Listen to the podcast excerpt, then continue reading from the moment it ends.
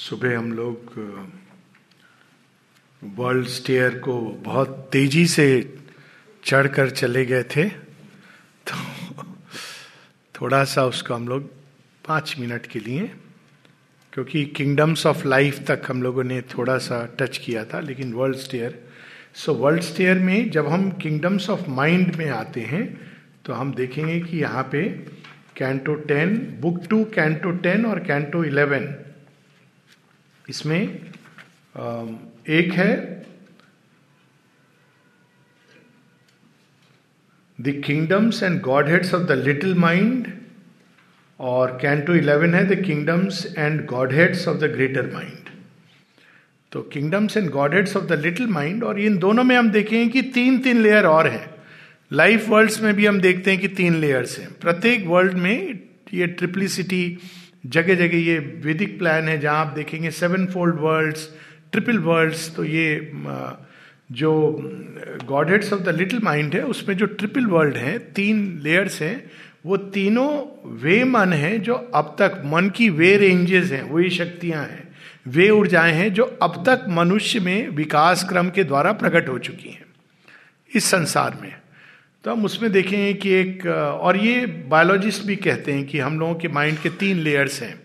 तो एक है जो रेप्टिलियन ब्रेन है, एक मेमिलियन ब्रेन है और एक हमारा ह्यूमन ब्रेन है। तो ये तीनों लेयर्स ह्यूमन ब्रेन जो रीजन है जिसको हम अल्टीमेट मानते हैं शेरविंद उसको लिटिल माइंड के ही अंदर डालते हैं, क्योंकि वहाँ तक नॉलेज बड़ी लेबर्ड प्रोसेस है। जो लिटिल माइंड में जब हम रहते हैं तो हमको थोड़ा सा भी ज्ञान बहुत कठिनाई से अर्जित करना पड़ता है। स्कॉलरली विजडम आएगी। विजडम भी नहीं स्कॉलरली इंटेलेक्चुअल अंडरस्टैंडिंग आ सकती है, लेकिन बहुत प्रयास के बाद। लेकिन लिटिल माइंड के बाद जो ग्रेटर माइंड है, इसमें भी तीन लेयर्स हैं। उसमें ज्ञान स्वतः स्फूर्त, जैसे कोई गांठ खुल जाती है, और ज्ञान एक गंगा के रूप में नदी के रूप में, जो वेदिक ऋषि जिनकी बात करते हैं, या समुद्र के रूप में, वो हमारे अंदर प्रवेश करने लगता है। तो ग्रेटर माइंड में ये तीन लेयर्स हैं। जो कालांतर में मनुष्य धीरे धीरे धीरे उनको प्राप्त करेगा। ऑलरेडी इसके लक्षण हैं, जो हायर माइंड के जो हम देखते हैं ह्यूमैनिटी के अंदर प्रारंभ हो गए। उसके विस्तार में मैं अभी नहीं जा रहा हूँ, लेकिन हायर माइंड उसके ऊपर इल्यूमिन माइंड और इंट्यूटिव माइंड ये तीन लेयर्स हैं। उसके बाद हम देखते हैं कि मेंटल वर्ल्ड्स जो मन के वर्ल्ड्स हैं, उसमें दो और कैंटो जुड़ जाते हैं। एक है the heavens of the ideal और दूसरा है in the self of mind तो हेवेंस ऑफ़ द आइडियल जहाँ पे सूर्य की किरणें पड़ रही हैं और प्रत्येक किरण अपना एक जगत बना रही है। जो ग्रेट आइडियाज़ हैं जिनको, जैसे आप एक आइडिया को हम लोग इस तरह से लें कि हम लोग एक किसी व्यक्ति से पूछा जाए कि ईश्वर क्या है, सत्य क्या है तो वो कहेगा लव। दूसरे से अगर आप पूछेंगे तो वो कहेगा जस्टिस, न्याय। तीसरे से कहेंगे वो कहेगा ज्ञान। तो ये सारे एक एक आइडिया हैं जो अपने आप में संसार क्रिएट करते हैं। तो हेवेंस ऑफ़ द आइडियल भगवान के अंदर जो अनंत गुण हैं, ये सारे आइडिया, सारे गुण एक साथ हारमोनी में है। लेकिन इस संसार में वो जब प्रकट होते हैं तो कई बार आपस में उनका युद्ध भी होता है। God of love and the god of mercy and the god of justice ये सब देवता हैं अपने आप में, लेकिन यहाँ पर उनके बीच युद्ध होगा। तो ये हम लोगों ने एक लाइन भी पढ़ी थी राइट विद राइवल राइट तो ये हेवेंस ऑफ़ द आइडियल में वे सारे रूट आइडिया जिनके जो अपने आप में हमें काफ़ी ऊपर तक ले जाते हैं, लेकिन वो उनकी हारमोनी की सीक्रेट उस जगत पे नहीं है। ये सारे किस तरह से हार्मोनाइज हो, ये सीक्रेट वहाँ पर नहीं है हेवेंस ऑफ़ द आइडियल में। और इसके आगे जब मन बढ़ता है तो एक निर्वैयक्तिक in the self of mind एक ऐसी चेतना की अवस्था में चला जाता है, जो एक इम्पर्सनल वास्ट यूनिवर्सल उस अवस्था में चला जाता है। और उसके आगे बढ़ने का उसको रास्ता नहीं मिल पाता। और वहाँ पे फिर शेयरविंद बताते हैं कि वो रास्ता कैसे ढूंढते हैं डाइव करते हैं, इस सृष्टि के कोर में कोर में क्या है? उसके आगे अब रास्ता नहीं मिल रहा है। तो वहाँ पर वो वर्ल्ड सोल और वर्ल्ड सोल में हम दोनों जगदीश्वर और जगदम्बा, इन दोनों का इसमें बहुत सुंदर वर्णन है। हम लोगों ने जगदम्बा जगन माता का वर्णन लास्ट में पढ़ा था, और इसके प्रारंभ में जगदीश्वर, वे क्या करते हैं? और वहाँ तक हमारी सोल मृत्यु के बाद भी जाती है। हर बार मृत्यु के बाद हम इन सभी स्तरों से क्रॉस करते हुए जगदीश्वर और जगदम्बा की गोद में जाते हैं और फिर वहाँ से वापस आ जाते हैं।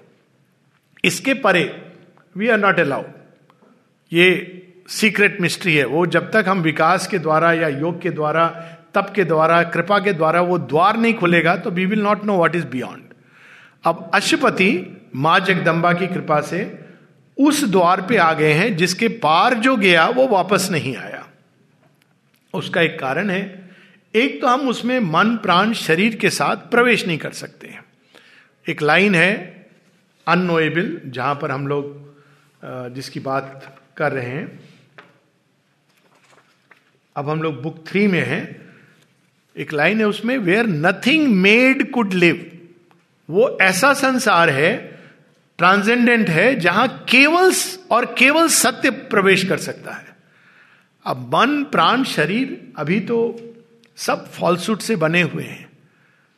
अहंकार की छाप पड़ी हुई है। दे कैनॉट एंटर सोल जब उसमें एंटर करती है तो वो इतना महासमुद्र है, वहीं से वो निकली है, कि उसके अंदर एक नेचुरल टेंडेंसी होती है कि उसमें समा करके वापस नहीं आए।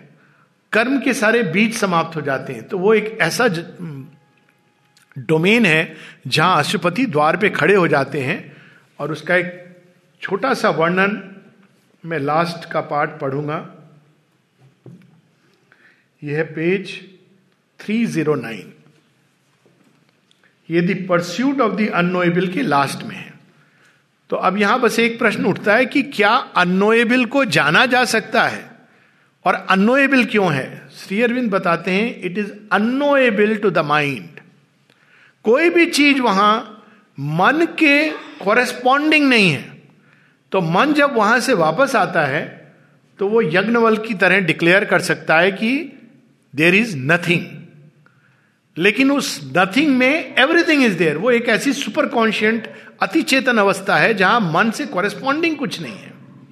तो इसलिए शेयरबिंद उसको अनोएबल कहते हैं। पर यह भी कहते हैं it is unknowable to the mind but knowable to the soul in man तो उस द्वार पे वो खड़े हैं और वहाँ पर page 309 a being formless featureless and mute यही वो एकमेव सत्य है, एकमेव द्वितीय है, जिसकी बात वेदांत में की गई है। That knew itself by its own termless self aware forever in the motionless depths uncreating uncreated and unborn the one by whom all live who lives by none.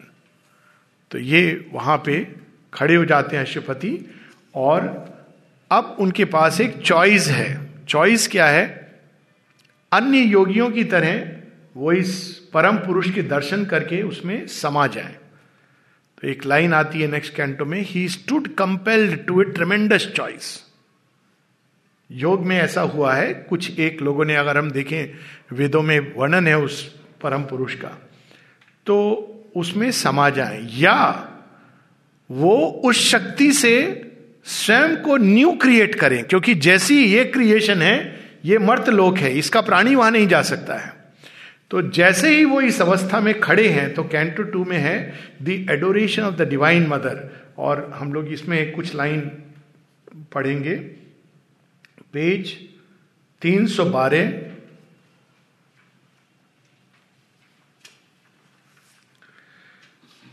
ऊपर से चौथी पंक्ति to free the self is but one radiant one radiant pace. Here, to fulfill himself was God's desire Ashwapati तो परिपूर्णता की प्यास लेके वहाँ पहुँचे हैं।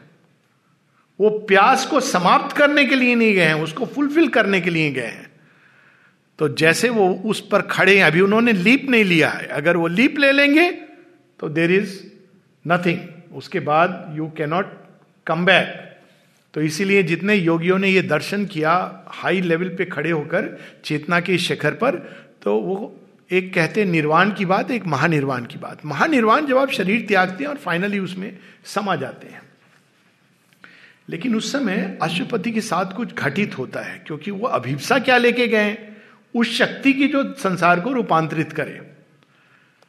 Even while he stood on being's naked edge and all the passion and seeking of his soul faced their extinction in some featureless vast जो कुछ सीकिंग ऐसा लग रहा था उस महाअग्नि के सामने, उस प्रचंड ज्वाल के सामने, वो अग्नि कहाँ जली रह सकती है?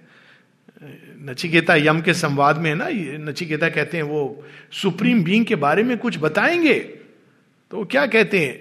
न तत्र सूर्यो भाति, न चंद्र तारकम। कुतो यम अग्नि। कौन सी तेरी अग्नि जली रहेगी जो तू रिपोर्ट लेके आएगा कि वहाँ क्या है? वहाँ सूर्य काले धब्बे के समान है, इतना वो प्रकाश है। तो अशुपति की वो अवस्था है कि मानो वो उसमें पूरी तरह डूब के समाप्त हो सकते हैं। फेस्ड देयर एक्सटिंक्शन लेकिन तब क्या होता है? The presence he yearned for suddenly drew close उस अनोएबल के हृदय में कौन छिपा है? वो बाहर निकलकर। परमामा, दिव्य जननी जिन्होंने ना केवल एक एक कण में समाई है, विश्व भी जिनसे निकला है, विश्व चेतना, वही जगदम्बा बनकर के इस संसार का कार्यभार संभालती हैं यूनिवर्सल मदर बन के अब वर्णन देखिए, जैसा मैंने कहा, Savitri is a way to come close to the divine mother's consciousness अगर हम केवल इस एक सूत्र को पकड़ लें तो क्या ये साधारण बात है? इस सावित्री के माध्यम से हम डिवाइन मदर की not even Jagdamba but divine mother की चेतना, दिव्य जननी के संपर्क में आते हैं। अब देखिए, ये दर्शन है उनका। Across the silence of the ultimate calm marvellous transcendence core a body of wonder and translucency as if a sweet mystic summary of her self escaping into the original bliss had come enlarged out of eternity वो unknowable से निकल के आ रही हैं कि कौन है जो मेरे द्वार पर खड़ा है? कौन सा मेरा शिशु है? जो ऐसी अग्नि लेकर आया है संसार की रूपांतरण की तो वो स्वयं बाहर निकल करके आती हैं, उस दहलीज पर जहाँ अशुपति खड़े हैं। A being of wisdom power and delight someone came infinite and absolute a being of wisdom power and delight even as a mother draws her child to her arms took to her breast nature and world and soul एक और unknowable जिसमें nature और world और soul सभी समाप्त हो रहे हैं, लेकिन उनके हृदय से उनके उनके ही अंदर छिपी हुई जो जगत धात्री शक्ति हैं, वो बाहर आती हैं और वो क्या करती हैं, कुछ और ही करती हैं। वही शक्ति संसार के कण कण में विद्यमान है, उसको चला रही है और एक एक व्यक्ति का भरण पोषण कार्य, विकास सब कुछ देख रही हैं। और वो जब आती हैं तो nature and world and soul तीनों को अपने ही आर्म्स में ले लेती हैं। नेक्स्ट पेज जिससे हम सभी लोग परिचित हैं प्राय अगर डिवाइन मदर का कोई इन्वोकेशन है कई लोगों ने I am sure Chandi Path किया होगा और अन्य अन्य जगह पर पर इसको पढ़ने के बाद सच में everything else pales into the background next page हम लोगों ने टर्न किया है, तीन सौ चौदह a burning love from white spiritual founts annulled the sorrow of the ignorant depth यही वो रूपांतरणकारी शक्ति है annulled the sorrow of the ignorant depth suffering was lost in her immortal smile उनकी मुस्कान ही सारी पीड़ा को, कष्ट को हर लेती है और उसकी जगह आनंद बिखेर देती है। कितने ऐसे उदाहरण हैं जगन डिवाइन मदर के जीवन में, मैं यहाँ पर नहीं टच कर रहा हूँ, अन्यत्र मैंने टच किए क्योंकि समय की सीमा है। To her no more was natural to mind उनके प्रभाव से, उनके प्रताप से, उनके प्रकाश से। मन एक ऐसी अवस्था में चला जाता है जहाँ वो गलती कर ही नहीं सकता। देखिए टू अर अब लाइन कभी कभी देखिए लाइन एंजॉय करिए। To her no more was natural to mind यानी माइंड की जो नॉर्मल चीज़ है, वो अर करने की, गलती करने की। मन अभिमान करता है कि हम ज्ञानी हैं, लेकिन उसकी नेचुरल टेंडेंसी है। उसके प्रत्येक ज्ञान के साथ अज्ञान चिपका हुआ है। Wrong could not come where all was light and love तो उन पंडितों का क्या जो डिबेट करते हैं कि भगवान फॉर्मलेस है, कि फॉर्म है, सगुण है, कि निर्गुण है रूपवान है या अरूप है? The formless and the formed were joined in her जब किसी ने शेयरविन से पूछा, इस योग की जो रियलाइजेशन है, क्या वो निर्विकल्प समाधि से ऊपर है? निर्विकल्प समाधि को उच्चतम माना गया ट्रेडिशनल योग में। एक है सविकल्प, जहाँ थॉट फॉर्मेशन रहते हैं। और निर्विकल्प जहाँ वो भी समाप्त हो जाते हैं। तो कहते हैं इसकी रियलाइजेशन उससे ऊपर है या नीचे? शेयरविंद कहते हैं कि डिवाइन मदर तुम्हें निर्विकल्प समाधि भी दे सकती हैं और उसके आगे रूपांतरण की ओर ले जाती हैं। और वो कहते हैं कि the realization of this yoga is greater than even निर्विकल्प समाधि। निर्विकल्प समाधि क्या है? जहाँ आपके सारे बीज रूप में जितने थॉट्स और पुरानी चेतना फीलिंग्स ये सब समाप्त हो जाते हैं। यहाँ जागृत अवस्था में ये चीज़ संभव हो सकती है, इसका शेरविंद वर्णन करते हैं। लेकिन उसके आगे जो होता है वो निर्विकल्प समाधि में हम इसका वर्णन नहीं पाते हैं। Immensity was exceeded by a look उनकी एक दृष्टि मानो सारी सृष्टि केवल मटेरियल वर्ल्ड नहीं अनेकों अनेकों जगत। उनकी एक दृष्टि के सामने छोटे पड़ रहे थे। क्या दृष्टि है? Immensity was exceeded by look a face reveal the crowded infinite अनंत उनके मुख में दर्शन हो, हो रहा था अनंत का। Incarnating inexpressibly in her limbs the boundless joy the blind world forces seek her body of beauty moaned, the seas of bliss. उनके अंग प्रत्यंग में आनंद ही आनंद आनंद के समुद्र लहरें मार रहे थे। At the head she stand of birth and toil and fate जितने प्रयास, जितने एफर्ट हम कर लें माता जी एक जगह लिखती हैं, तुम कितना भी तपस्या कर लो एफर्ट कर लो। ये कभी नहीं भूलना कि ग्रेस के सामने वे सब ultimately it is the grace कितना भी तुम एफर्ट कर लो, पर grace is always exceeds it so यहाँ पे she at the head she stand seats पे खड़ी है. ऑफ़ बर्थ केवल हमारा बर्थ नहीं, सृष्टि का बर्थ एंड टॉयल जितनी भी एफर्ट्स हैं, जितने भी तप हैं, जितने भी प्रयास हैं एंड फेट भाग्य के ऊपर। Alone in their slow round the cycles turn to her call युग युगांतर उनकी पुकार से ही बड़े चले आते हैं। Alone her hands can change times dragon base काल की गति को, छंद को, ताल को, लय को, वही उन्हीं के हाथ बदल सकते हैं। Hers is the mystery, the night conceals. महाअंधकार में भी, प्रलय के बाद जब सब समाप्त हो जाता है, यहाँ तक कि ब्रह्मा, विष्णु, महेश भी, वो उस परम चेतना में चले जाते हैं। तो कौन जागता है उस गहन निशा में? She alone she hers is the mystery, the night conceals. The spirits, alchemist energy is hers उन्हीं के पास है रूपांतरणकारी शक्ति, जिससे ये संसार बदला जा सकता है। She is the golden bridge, the wonderful fire, the luminous heart of the unknown is she, a power of silence in the depths of God. She is the force, the inevitable word, the magnet of a difficult ascent. मार्ग कठिन है लेकिन magnet है वहाँ पर आप चाहेंगे नहीं चाहेंगे एक बार मैग्नेट उस फोर्स की परिधि में आ गया तो उसकी एक ही नियति है कि वो अल्टीमेटली वो चुंबक खींच ही लेगा। The magnet of a difficult ascent वे अदिति भी हैं। The sun from which we kindle all our suns सारे आदित्य, सूर्य जिनके प्रकाश से जल रहे हैं। The light that leans from the unrealised vast कोई उस प्रकाश को रियलाइज़ नहीं कर सकता।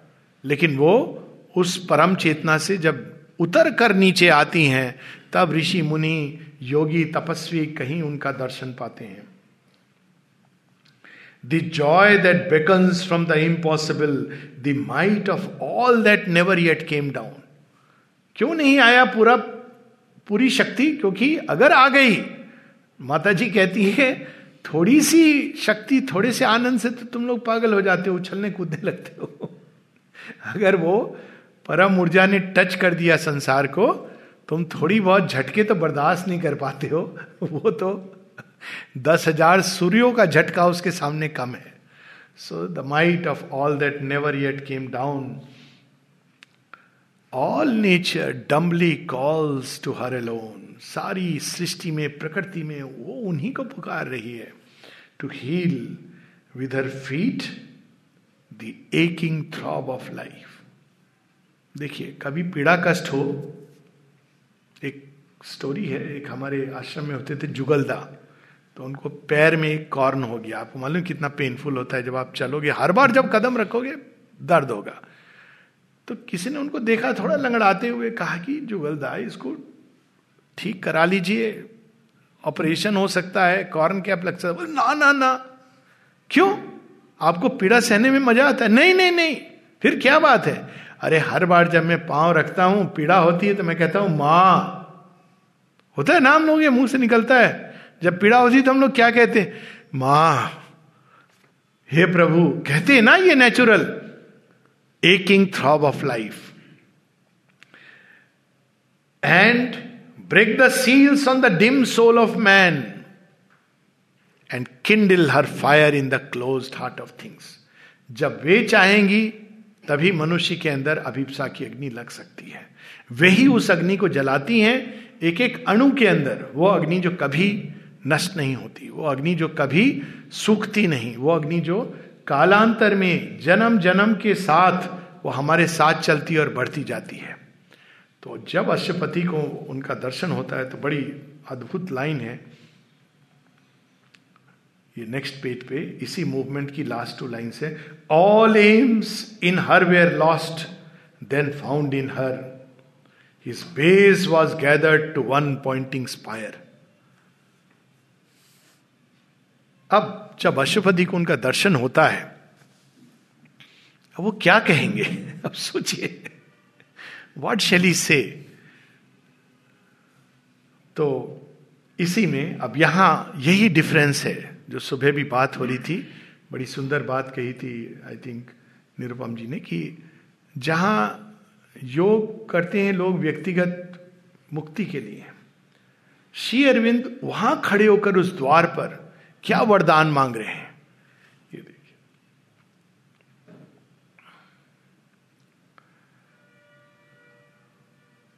बट नाउ नहीं, उसके थोड़ा पहले।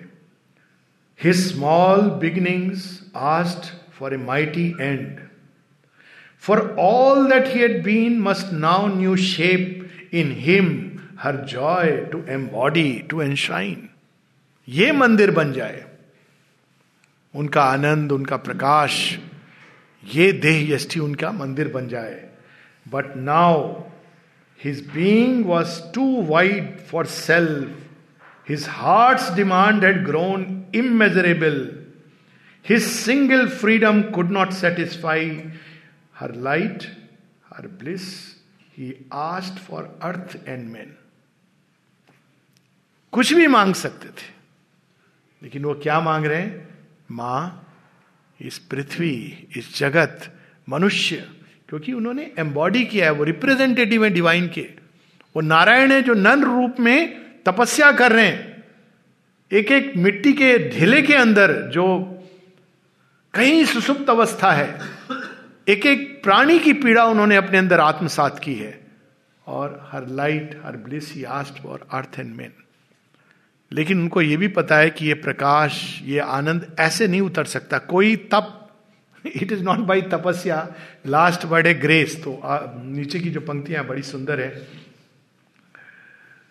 But vain are human power and human love to break earth seal of ignorance and death his nature might seem now an infant grasp heaven is too high for outstretched hands to seize this light comes not by struggle or by thought जो लोग उपनिषदों से परिचय रखते हैं। ना यमात्मा बल ही ने और दूसरी भी साथ में पैरल लाइन है, साथ में चलती है, दो श्लोक हैं एक साथ। ना यमात्मा न प्रवचने, न मेधा, न बहुना श्रुतेन। Intellectual knowledge mental effort is nothing फिर कैसे? यम वेशे व्रणुते तेन लभ्य शेष आत्मा विवरण होते तनु स्वाम। जब वो डिसाइड करता है grace but vain are human thought this light comes not by struggle or by thought in the mind silence the transcendent acts and the hushed heart hears the unuttered word a vast surrender was his only strength वो पूरी तरह आमूल चूल surrender करके a power that lives upon the heights must act bring into life close room the immortal's air and fill the finite with the infinite और उस समय वो क्या करते हैं? वो जो कुछ बचा है अपने अंदर, जो जो भी डिनाई कर रहा है डिवाइन को, वो एक झटके में निकाल करके भगवान के चरणों में डालते हैं। All that denies must be torn out and slain and crushed the many longings for whose sake we lose the one for whom our life are made ये भी चाहिए, वो भी चाहिए, पूरी लिस्ट है हमारे पास। और जब हमारी लिस्ट खत्म हो जाती है तो हमारे बच्चों की लिस्ट है। और ग्रैंड चिल्ड्रन की तो है ही है, वो तो पहले आते हैं। तो भगवान कहता है, ठीक है, मैं ये सब तुझे दे देता हूँ। लेकिन किसी किसी से वो बहुत प्यार करते हैं। तो लिस्ट अपने हाथ में लेते हैं, फाड़ के फेंक देते हैं। Heaven's wiser love denies the mortal's prayer और कहते, तू तो मेरे लिए बना है, तू इनकी चिंता मत कर। तू आ जा। So all that denies crush the many longings for whom we lose we one for whom our life are lives are made. Only now other claims had hushed in him their cry, only he longed to draw her presence and power into his heart and mind and breathing frame. ये काम है real work of each child of mother ये बाकी जो हम लोग सोचते हैं ये काम है वो काम है ये नहीं है रियल काम वो बाहर का एक स्कफोल्डिंग है रियल काम ये है कि अपने अंदर उस मंदिर को बनाना तो वो मंदिर कैसे बनेगा? तो अश्वपति ने पूरा मार्ग दिखलाया। ओनली ही यर्न ये एस्पिरेशन होनी चाहिए। Only he yearn to call for ever down her healing touch of love and truth and joy into the darkness of the suffering world, his soul was freed and given to her alone. ये और आगे का realisation है। अशुपति ने self realisation कर लिया परम पुरुष का दर्शन कर लिया। ये सब कर चुके हैं पहले। लेकिन सबसे बड़ा रियलाइजेशन क्या है? इन सबसे भी फ्री होके गिवन टू हर एलोन तब जब वो माँ को अपने आप को पूरा सब कुछ दे देते हैं तो उनको दर्शन होता है कि उनके हृदय में ओरिजिनल प्लान क्या है इस सृष्टि का। तो ये हम देखते हैं the house of the spirit and the new creation कुछ क्षणों के लिए वो वो संसार देखते हैं जिसकी रचना वहाँ पर है। उस असली रियल वृंदावन में। और फिर ये भी, हालाँकि वो वहाँ भी अपनी एस्पिरेशन को जीवित रखते हैं, पर कुछ क्षणों के लिए वो देखते हैं कि ये ओरिजिनल प्लान है। ये एक समय जाकर ये फलित होने वाला है। और उसका थोड़ा सा हम लोग वर्णन पढ़ सकते हैं। न्यू क्रिएशन की बात होती है तो न्यू क्रिएशन क्या है? पेज थ्री ट्वेंटी थ्री तीन सौ तेईस।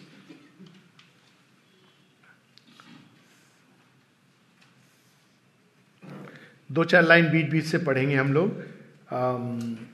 A new and marvellous creation rose incalculable out flowing infinitudes laughing out on unmeasured happiness live there innumerable unity अनेकत्व है वहाँ, लेकिन एकत्व के साथ है। यहाँ अनेकत्व है। और उसके पार केवल एकत्व है। वो एक ऐसी भूमि है जहाँ एकत्व और अनेकत्व एक साथ खेलते हैं। यही तो है ना श्री कृष्ण का महारास एक ही है और अनेक भी है। दो चार लाइन नीचे। There were no contraries no sundered part all by spiritual links were joined to all यहाँ भी हम लोग ज्वाइंट है, पर कैसे? फ़िज़िकल लिंक हाँ जी, हमारा रिश्तेदार है, बहुत ज़रूरी है। रिश्तेदार से ज़्यादा ज़रूरी तो कोई नहीं होता संसार में। अब भगवान से रिश्तेदारी जोड़ लो तो एब्सोल्यूट है वो। तो यहाँ पर हमारे लिंक ईगो बेस्ड होते हैं। या तो हमारे रिश्तेदार होते हैं, या जिनमें हमारा म्यूचुअल ईगो का इंटरेस्ट होता है। लोग संबंध जोड़ने के पहले ये देखते हैं, किन से संबंध जोड़ रहे हैं, इनसे हमारा क्या फ़ायदा होगा? अब भगवान से नफा नुकसान की बात करेंगे तो कहेंगे, तुम जाओ, वहीं रहो। तो यहाँ भगवान के पास तो perfect loss and perfect gain है। पूरा अपने आप को दे दो और परिपूर्णता प्राप्त कर लो। And bound indissolubly to the one each was unique but took all lives as his own प्रत्येक व्यक्ति वहाँ यूनिक था। भगवान के किसी एस्पेक्ट को प्रकट करता था, लेकिन बाकी सबसे वो जुड़ा हुआ था। ऐसा जीवन। नेक्स्ट पेज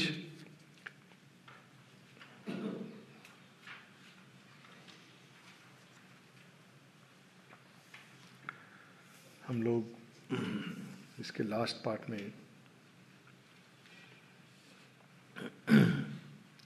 पेज 325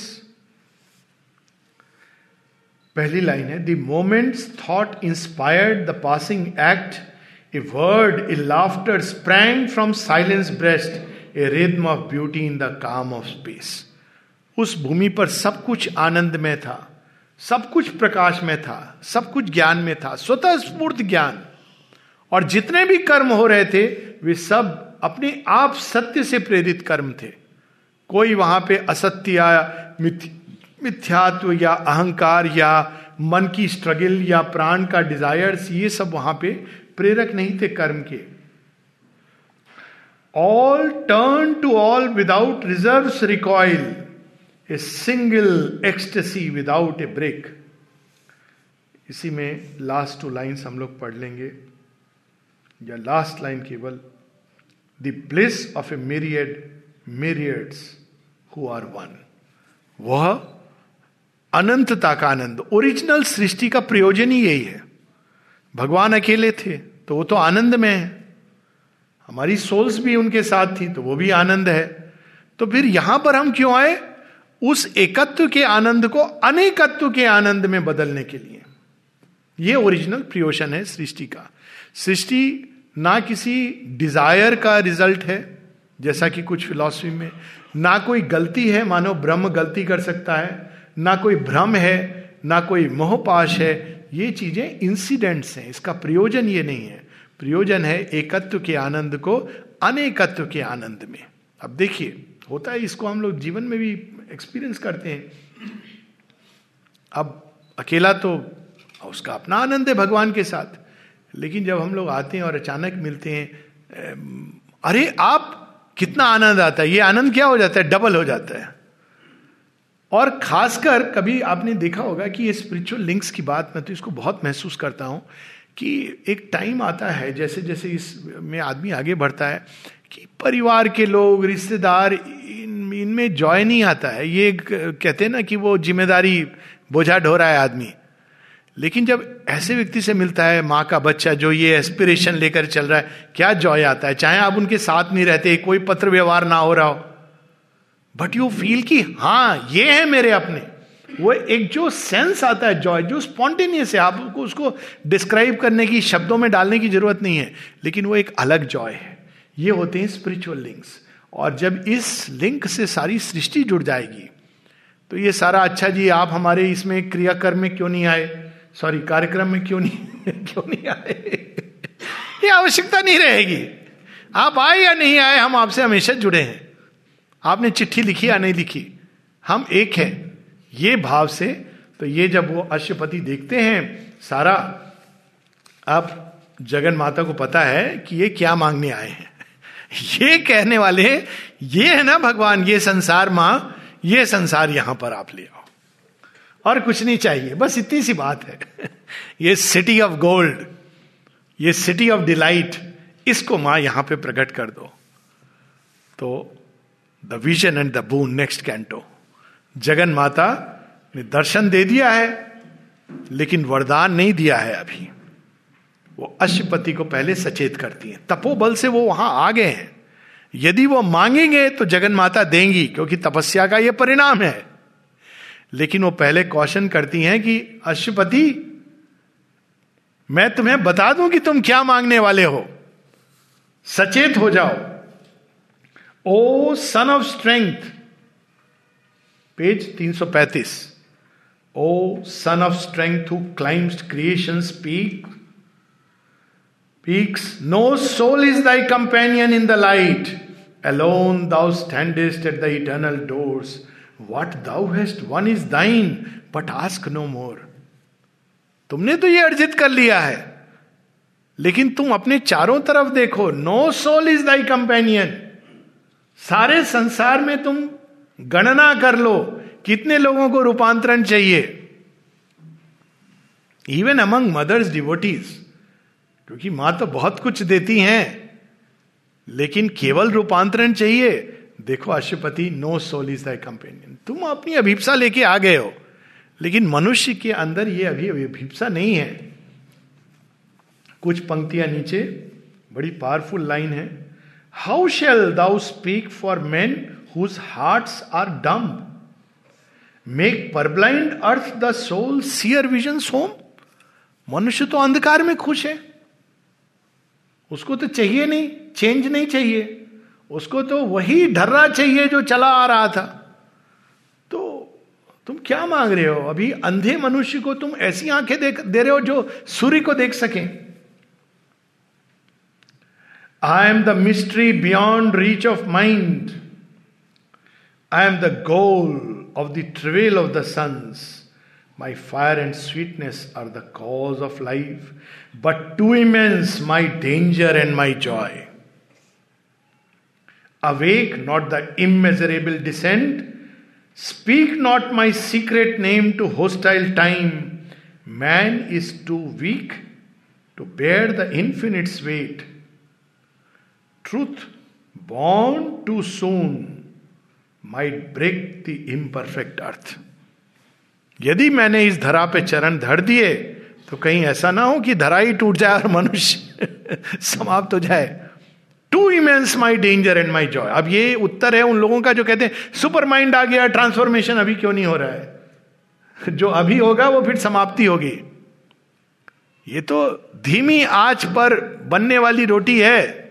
दाल बाटी बना रहे भगवान। मज़ा आता है जब धीरे धीरे कुक होती है। ये फास्ट फ़ूड नहीं बना रहे हो कि चलो हमने खाने के लायक अच्छी ड्रेस फास्ट फ़ूड में क्या होता है?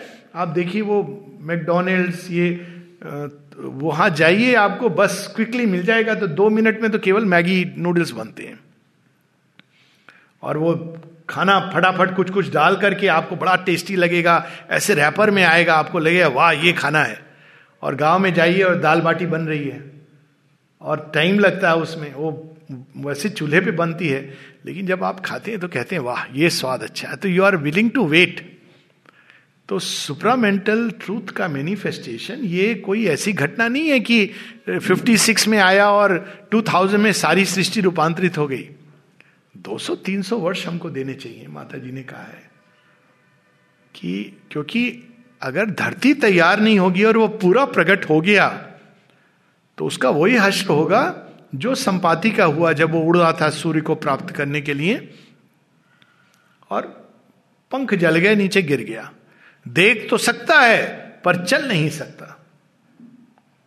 तो ऐसी दुर्गति वो नहीं चाहते हैं भगवान। तो वो, हम उनको कुछ भी कह लें कि अरे कहाँ है, दिखता नहीं। वो कहेंगे तुम जितना कहना है कर लो, करूँगा मैं अपनी मर्ज़ी से, अपने टाइम पे। धीरे धीरे करूँगा। क्यों भगवान? अरे, मैं शीघ्रता करूँगा तो तुम ही नहीं बचोगे। माता जी से किसी ने कहा कि माँ, अपनी शक्ति को लाकर आप फॉल्सूट को नष्ट क्यों नहीं कर देती? माँ ने कहा, सारा संसार नष्ट हो जाएगा। तुम्हें पता है, तुम्हारे अंदर फॉल्सूट नहीं है क्या? तुम बाकी सब में हमको दिखाई दे रहा है। तुम क्या इतने शुद्ध, सुचिता भरे हो कि तुम सत्य से चलते हो? माँ इसलिए बार बार कहती, न्याय को मत आमंत्रण दो, कृपा को दो। न्याय आ गया तो तुम भी कटघरे के पीछे होगे। तो भगवान ने अगर न्याय प्रकट कर दिया तो कृपा का आवाहन करो, कृपा को आमंत्रण दो। तो वो बताती हैं कि, अभी नहीं अशुपति रुक जाओ, क्या मांग रहे हो तुम? तो कहती हैं कि, हाँ, ये होगा, हज़ारों वर्ष बाद होगा। तुमने जो देखा, सही देखा, अपने तपोबल से तुम अग्रणी हो, अग्रदूत हो, तुमने देख लिया है, यही होगा। तुम जाके अर्थ पे ये कहो कि ये होने वाला है। और जन्म जन्म लेकर के इसकी प्रतीक्षा करो। नेक्स्ट पेज पे वो लास्ट में यही बोलती है all things shall change in God's transfiguring hour above blind fate and the antagonist powers moveless there stand a high unchanging will to its omnipotence leave thy work result all things shall change in God's transfiguring hour अब अशुपति का turn है। अशुपति कहते हैं, माँ, ये तो आपने कहा, बहुत अच्छी बात है, मैं समझ गया, लेकिन माँ, मैं तो धरती की पीड़ा को आप तक लाया हूँ। हज़ारों वर्ष दस हज़ार वर्ष लाख वर्ष मनुष्य तब तक भटकता रहेगा पीड़ा में। कौन जाने, कौन साइंटिस्ट कहीं संसार ना उड़ा दे। कितने ऋषि मुनि अवतार आके चले जाते हैं। माँ, कैसे मैं रहूँगा आपको देखने के बाद और धरती पर? ये केवल अनाउंस करते रहेंगे हम, दसों हज़ारों लाखों वर्ष तक। धरती पे जो वर्चुअस हैं, जो अच्छे लोग हैं, जो धर्मनिष्ठ हैं, उनकी पीड़ा मैं आपके सामने प्रस्तुत कर रहा हूँ कि आप आते हो, अपने धाम को चले जाते हो, भगवान आते हैं, अवतार लेते हैं, अपने धाम को चले जाते हैं। लेकिन धरती का हाल तो वही रहता है माँ। तो वो माँ को पूरा पूरी बात बता के बड़ी सुंदर एक बात कहते हैं। वो माँ ने कहा है कि ये चेंज नहीं हो सकता। मतलब हो सकता है, लेकिन ये बड़ा कठिन काम है। और ये मान लो कि ये एक बार मैंने धरती पर पाँव रख दिया तो ये ये नॉन रिवर्सेबल चीज़ है। तो मनुष्य के पास दो ही विकल्प बचेंगे उसके बाद। Either accept the transforming force of collapse इसलिए भी माँ टाइम दे रही हैं, क्योंकि वो करुणा में है। तो एक लंबा समय देंगी मनुष्य को तैयार होने का बिकॉज़ जैसे उन्होंने डेसिसिव फोर्स का, को डाला तो large portion of humanity will collapse ये उन्होंने कहा भी है अपने भविष्य दर्शन में, कि एक बहुत बड़ा चंक है ह्यूमैनिटी का जो कोलैप्स करने वाला है। और एक छोटा समूह, जैसे पशु के अंदर से मनुष्य आया कई सारी स्पेसीज बीच में डिसअपियर हो गई, जो मनुष्यता में चाहेंगे तो अश्वपति उनको क्या कह रहे हैं? क्योंकि माँ ने कहा कि, देखो, मैं उतर आई तो कठिनाई हो जाएगी। मनुष्य कोई नहीं कोई मुझे मेरे लिए नहीं चाह रहा है। किसी को यह रूपांतरण नहीं चाहिए। तुम सोच लो। तो अश्वपति अंत में इस लंबे पैसेज के पेज 345 पर कहते हैं, कह रहे हैं O truth defended in thy secret sun कोई पंक्ति याद आती इससे? ईश उपनिषद की। हिरणमय न पात्रेना सत्य से आप ही तम मुखम। O truth defended in thy secret sun voice of her mighty musings in shut heavens on things withdrawn within her luminous depth O wisdom splendour mother of the universe creatrix the eternal's artist bright देखिए क्या शब्दों से संबोधित करते हैं। Linger not long with thy transmuting hand pressed vainly on one golden bar of time as if time dare not open its heart to God आप कहते हैं, माँ, ये भी काम आपको ही करना है। काल तैयार नहीं है, आपको ही करना है। मैं ये बून मांग रहा हूँ। देखिए, उन्होंने बून को थोड़ा ट्वीक कर दिया। अब कहते हैं, जगन माता, आप आओ और धरती को तैयार करो। Has asked because she has question him so he has ask this boon क्या अद्भुत लाइंस हैं, आनंद देती हैं। O radiant fountain of the world delight world free and unattainable above जिनको कोई प्राप्त नहीं कर सकता। Bliss who ever dwellest deep hid within while man seek the outside and never find और फिर वो कहते हैं mystery and muse with hieratic tongue incarnate the white passion of thy force mission to earth some living form of the one moment fill with thy eternity let the infinity in one body live तो कहते हे माँ, अब ये काम आपको ही करना होगा। मनुष्य को तैयार भी करना है और ये रूपांतरण भी करना है। यही हुआ शेयरविंद के और माता जी के लाइफ में। शेयरविंद जब माता जी आती हैं तो किसी ने पूछा माता जी का आपके योग में क्या रोल था? कहते हैं, मेरे योग में क्या रोल था? Before the mother came I could help myself but not others it is only with the mother's coming that it became possible to help others फिर एक जगह कहते हैं कि मैं जो एक लंबे दस साल में प्रोग्रेस करता, मैंने छह महीने में प्रोग्रेस की बिकॉज़ ऑफ़ हर कमिंग तो माता जी को उन्होंने पुकारा माता जी आ गई। फिर उसके बाद श्री अरविंद पीछे चले जाते हैं। और माँ फिर तैयार करना शुरू करती है मनुष्य को। इसीलिए मैं कहता हूँ बार बार please read the mother's words सब कुछ सारा योग उसमें है। अब उन्होंने ऐसे नहीं दिखाया दी लाइफ डिवाइन, उन्होंने कन्वर्सेशन है माता जी की वार्ता। पर किसकी वार्ता है? उनकी वार्ता है जिनको श्री अरविंद कहते थे मदर। माता जी से किसी ने पूछा कि माँ, आप और श्री अरविंद बहुत अच्छे फ्रेंड है ना? माँ सीरियस हो गई। कहती you know he calls me mother माँ कहकर एड्रेस करते थे। अब सोचिए आप जिनके सामने स्वयं श्री अरविंद तपस्वियों के तपस्वी योग योगेश्वर कह रहे हो, माँ, कौन है वो? तो वो उनको कहते हैं और इसके बाद हम देखते हैं माँ तैयार करती हैं। कैसे तैयार करती हैं? पूरी स्टोरी है। पहले शेयरविंद के सामने ज़मीन में बैठना सिखाती हैं। ऐसे ऐसे महारथी धुरंधर थे जो शेयरविंद के साथ आए, देख रहे हैं कि ये कैसे योगी हैं, लेकिन चेयर पे सामने बैठ करके उनके साथ वार्तालाप कर रहे हैं।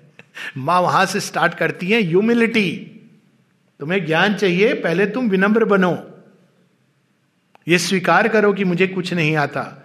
उनके चरणों में बैठो। वहाँ से स्टार्ट करती है माँ, धीरे धीरे धीरे करके आश्रम में पहले जितने रेजिस्टेंस सारे वो पूरी कहानी है। उसके बाद जब सुपर माइंड उतारती भी माही है, उसके बाद श्री अरविंद सोसाइटी और औरविल और पूरे विश्व में धीरे धीरे वो इस नए चेतना के वृक्ष को फैला रही हैं।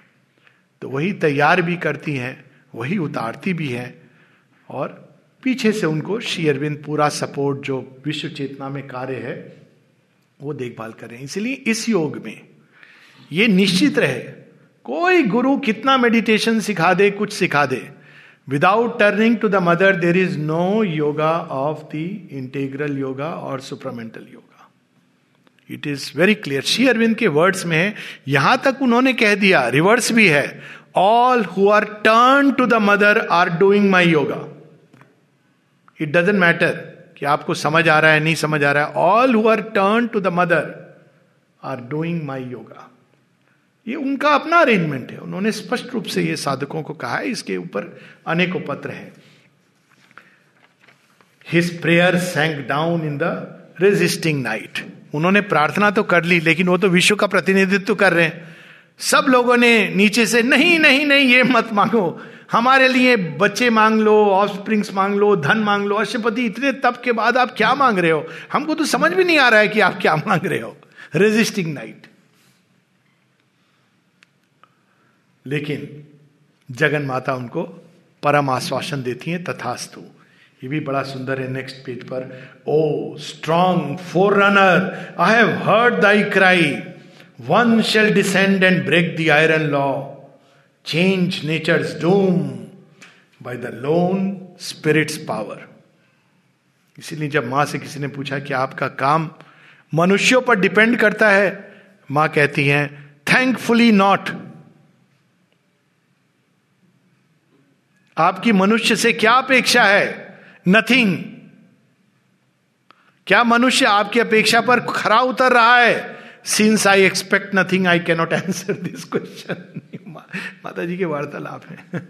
कौन कह सकता है ऐसे सिवाय भगवान के? मैं तो ये कहता हूँ कि जस्ट रीड इट नो तपस्वी कैन से दिस की कोई तुम कुछ करो नहीं करो this is my work and I am going to do it even if the whole world opposes और resist it will be done last की चार लाइन इस वरदान में a seed shall be sown in death tremendous hour जब मृत्यु का महान नृत्य हो रहा होगा, वहाँ पे मैं आकर के इस बीज को आरोपित करूँगी।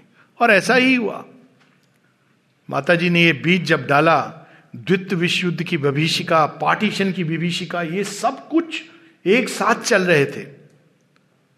श्री अरविंद ने स्वयं जो शरीर त्याग उस समय माता जी 56 उस समय इस बीज को धरती में प्लांट कर रही हैं। जब पूरी उथल पुथल हो गई, सारी सृष्टि में हल चल गया। A branch of heaven transplant to human soil nature shall overleap her mortal step fate shall be changed by an unchanging will यहाँ पर पार्ट वन सावित्री का समाप्त होता है। सावित्री के तीन भाग हैं। पहला भाग है अशुपति का योग, book one, book two, book three.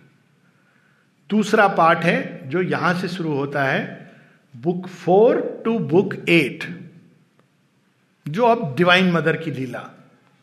और लीला मतलब उनकी तैयारी सारा और अंत में सत्यवान की मृत्यु। और पार्ट थ्री है जहाँ उनकी मृत्यु से मृत्यु पर विजय और रूपांतरण का वरदान। तो अब पार्ट हम लोग इस पे आ गए हैं। पार्ट टू पर book four the book of birth and quest अब जगन माता धरती पर हैं और वो क्या लाई हैं अपने साथ? जन्म से ही एक नया मन, एक नई चेतना को लेके आई है। तो इसके मैं एज सेड विस्तार में नहीं जा रहा हूँ। दो चार लाइन पढ़ूँगा। बट इसका बहुत डिटेल हम लोग कर रहे हैं सावित्री के सत्संग में। पेज तीन सौ तिरपन 353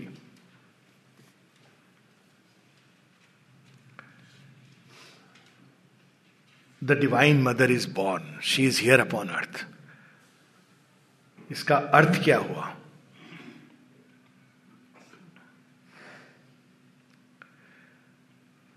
In this high signal moment of the gods धरती पर किसी को मालूम नहीं होगा but the gods are watching कि ये क्या हो गया। जगन माता जन्म ले रही है धरती पर answering earth yearning and her cry for bliss a greatness from our other countries came a silence in the noise of earthly things दो तीन लाइन और नीचे। A mediating ray had touch the earth bridging the gulf between man's mind and god's its brightness looked It brightness linked our transience to the unknown. A spirit of its celestial source aware. जब माँ से किसी ने जब Sherwin से किसी ने पूछा आ, क्या माँ जन्म से ही अवतार थी या साधना करके शेरविन कहते हैं mother was aware of her divinity and the work from the very childhood दो साल की थी तो वो देखती थी वो ऊपर में परम चेतना जिसको नीचे उतार रही हैं।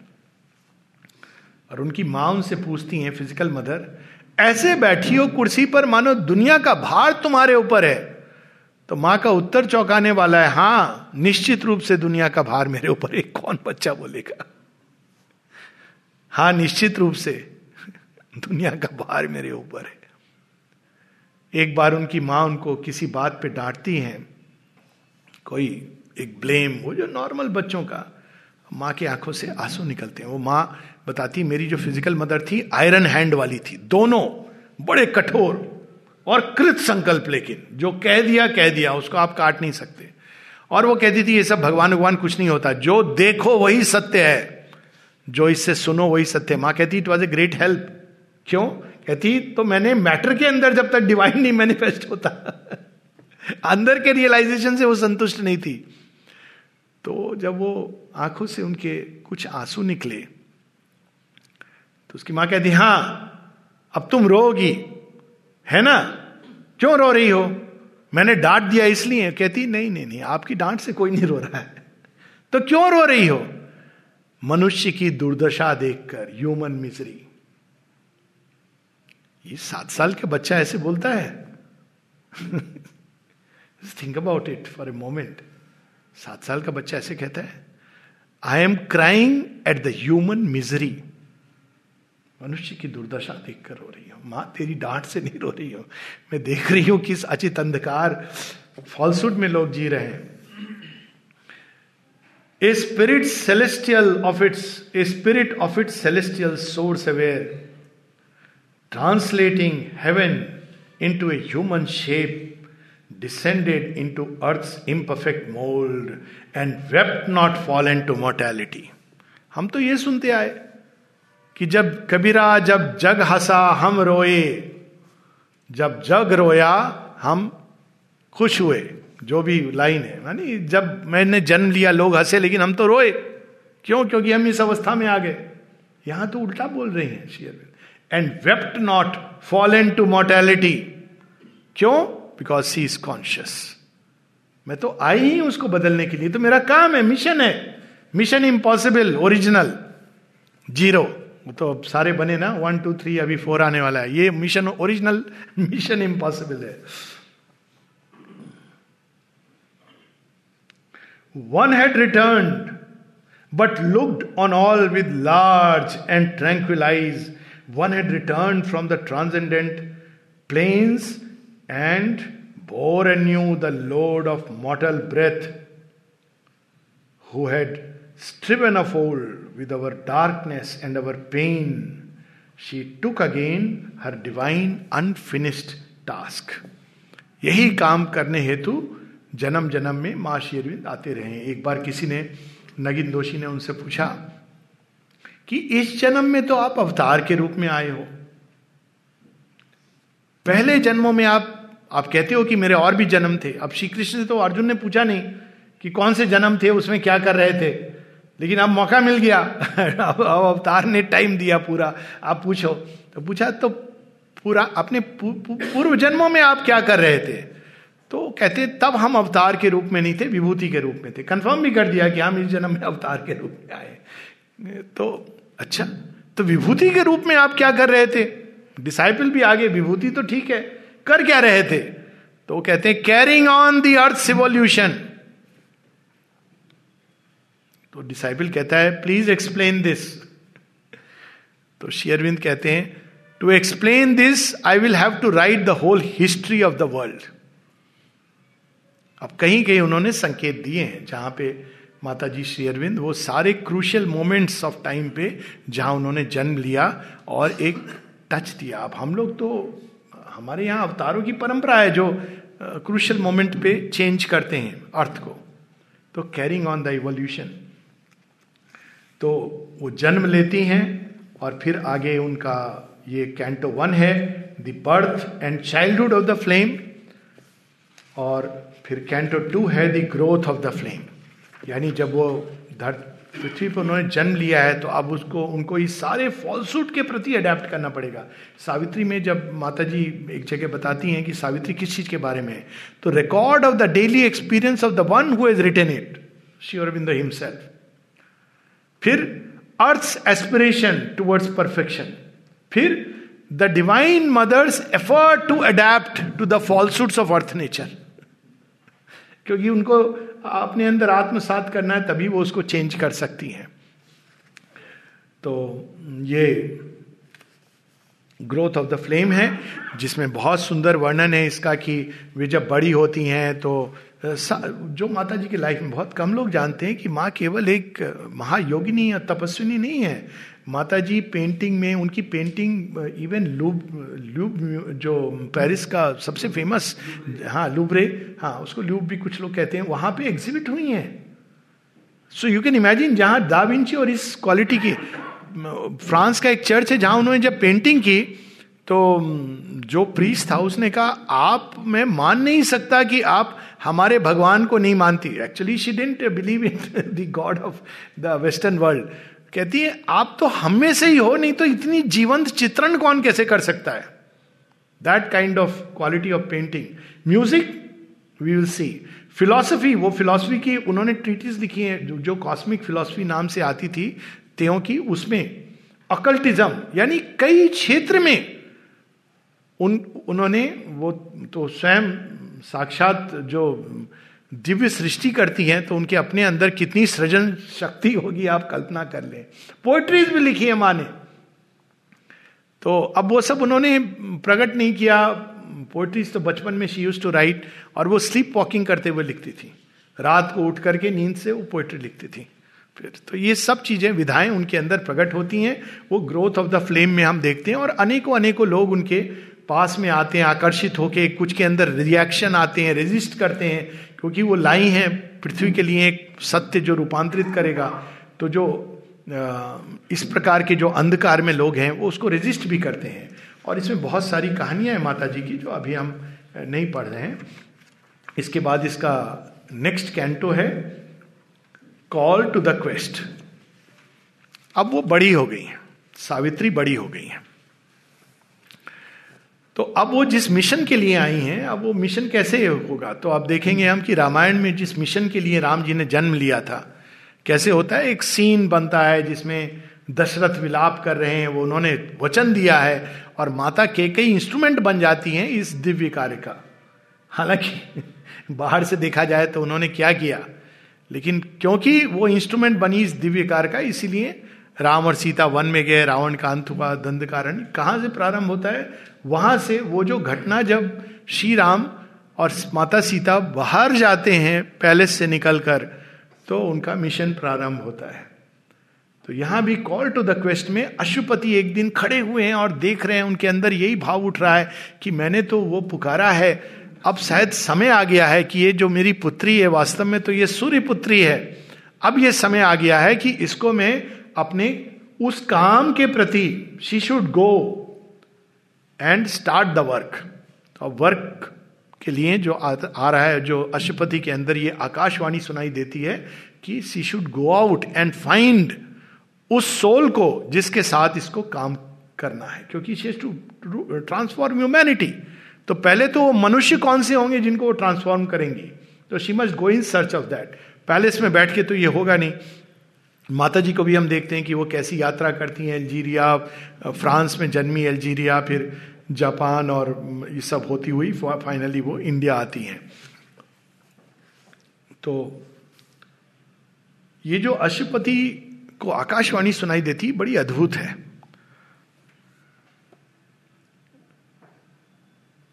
ये 370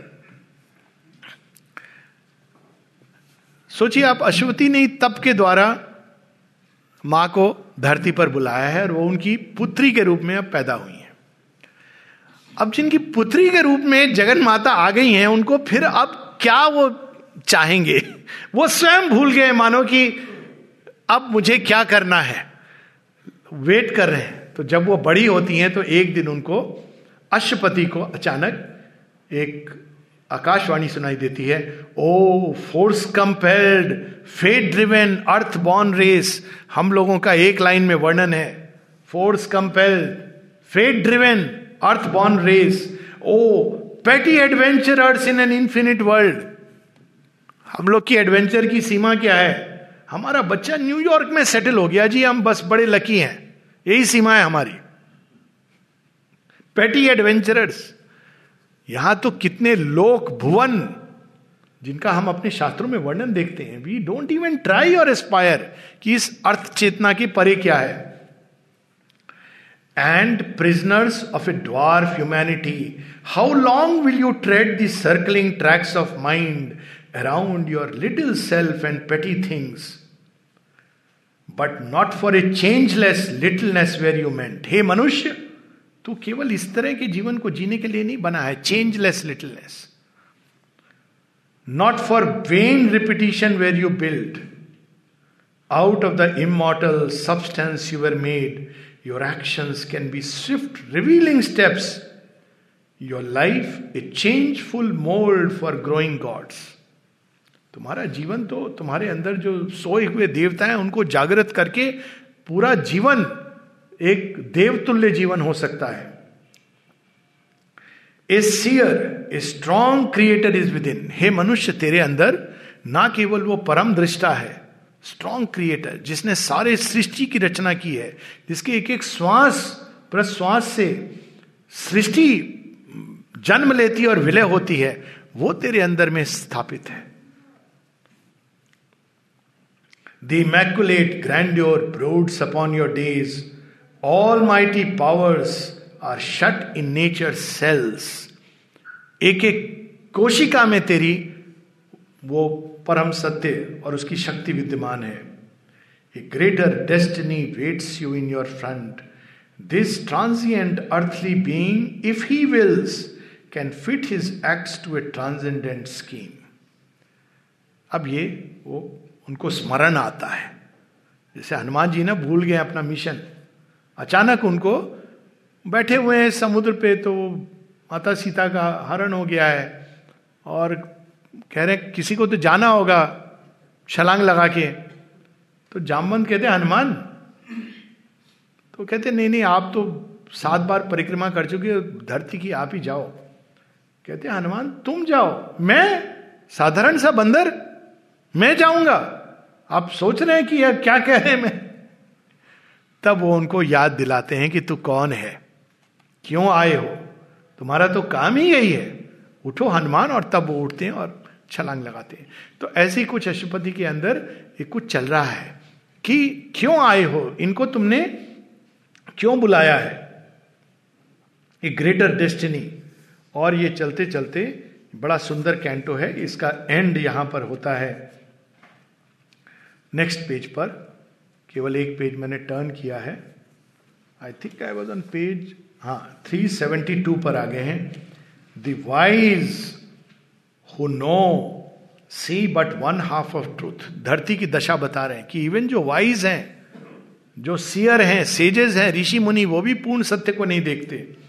The strong climb hardly to a low peaked height the heart that yearn are given one hour to love his tale half told falters the secret bard. The gods are still too few in mortal forms. इसकी कमी है धरती पर। अशुपति ऐसा सुनते हैं। इस आकाशवाणी और उनके चिदाकाश में कि बात तो सही है।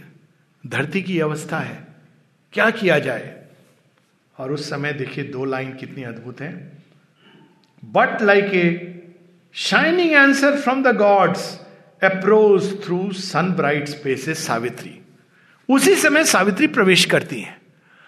और उनको पूरा स्मरण हो जाता है यही तो उत्तर है। मैंने तो जगन माता को प्रे किया था और एस्पायर किया था। उन्होंने कहा, मैं आऊँगी। यही तो है जो मेरी पुत्री बनकर आई हैं, जो वास्तव में इस संसार को दुर्दशा से निकालकर एक नया जीवन स्थापित करने आई हैं।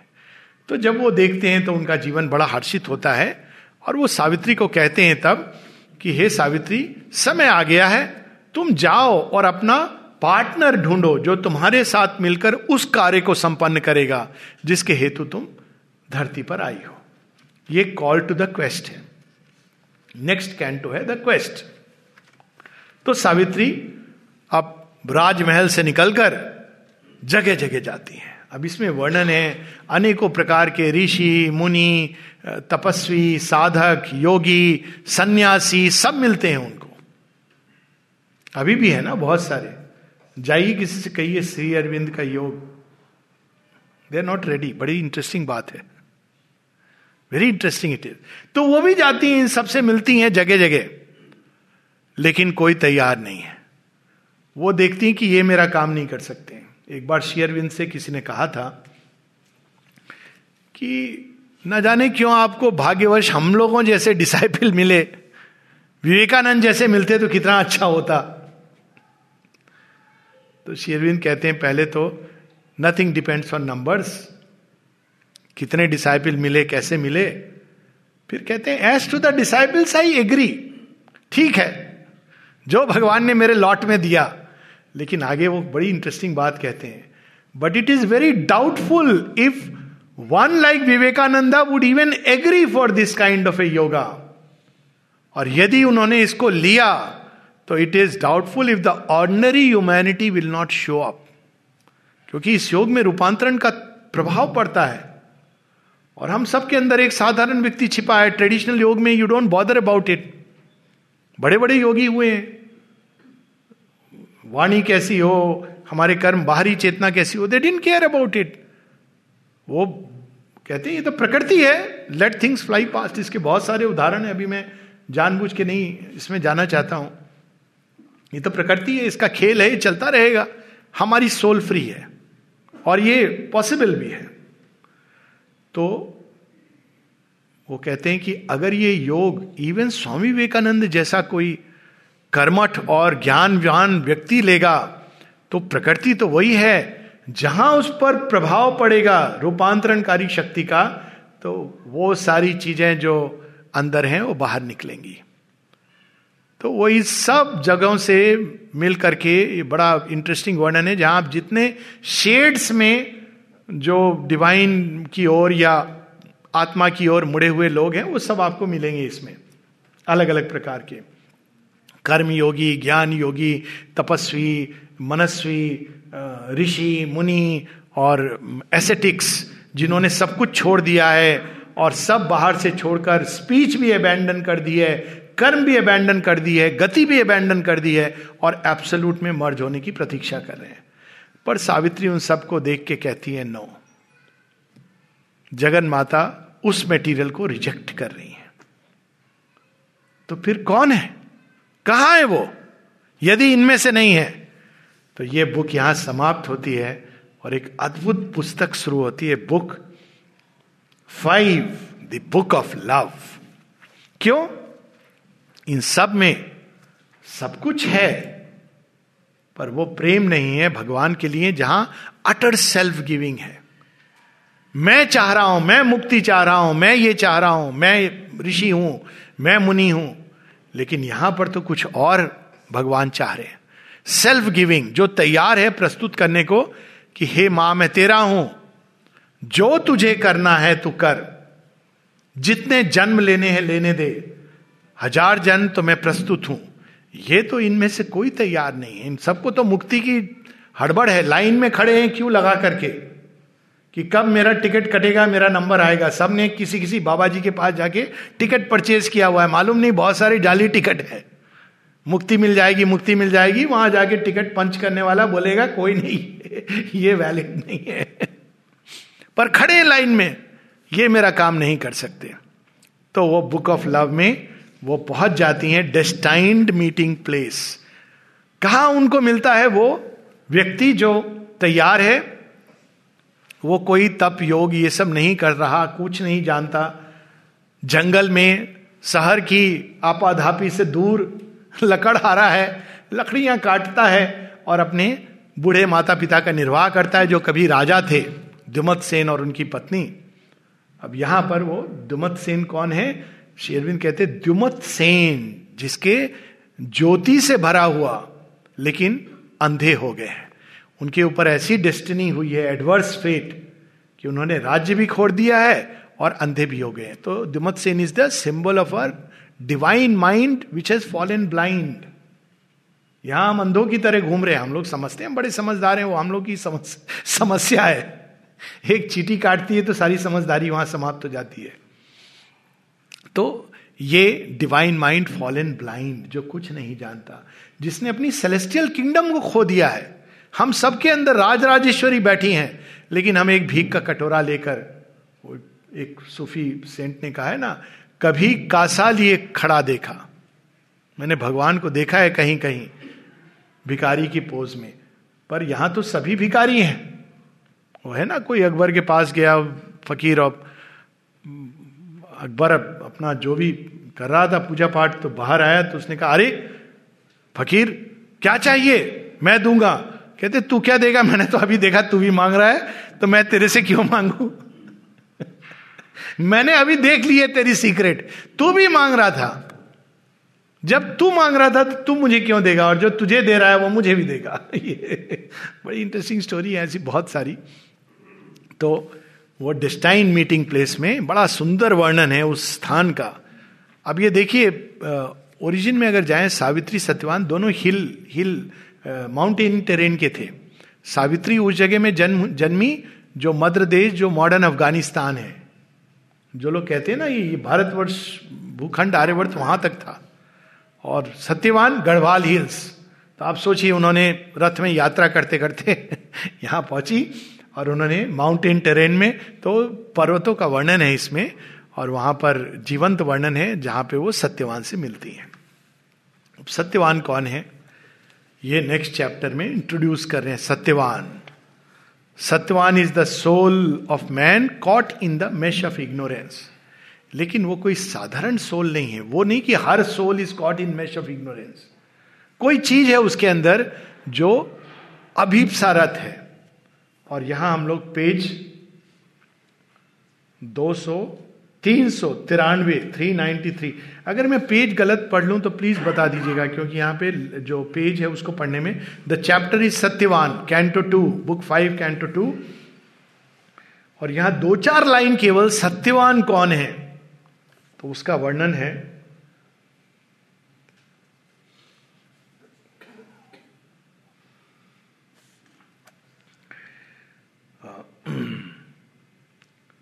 his figure erect and lofty उसके भी पहले हम लोग पढ़े। As if a weapon of the living light erect and lofty like a spear of God his figure led the splendour of the morn noble and clear as the broad peaceful heavens a tablet of young wisdom was his brow freedom's imperious beauty carved his limbs.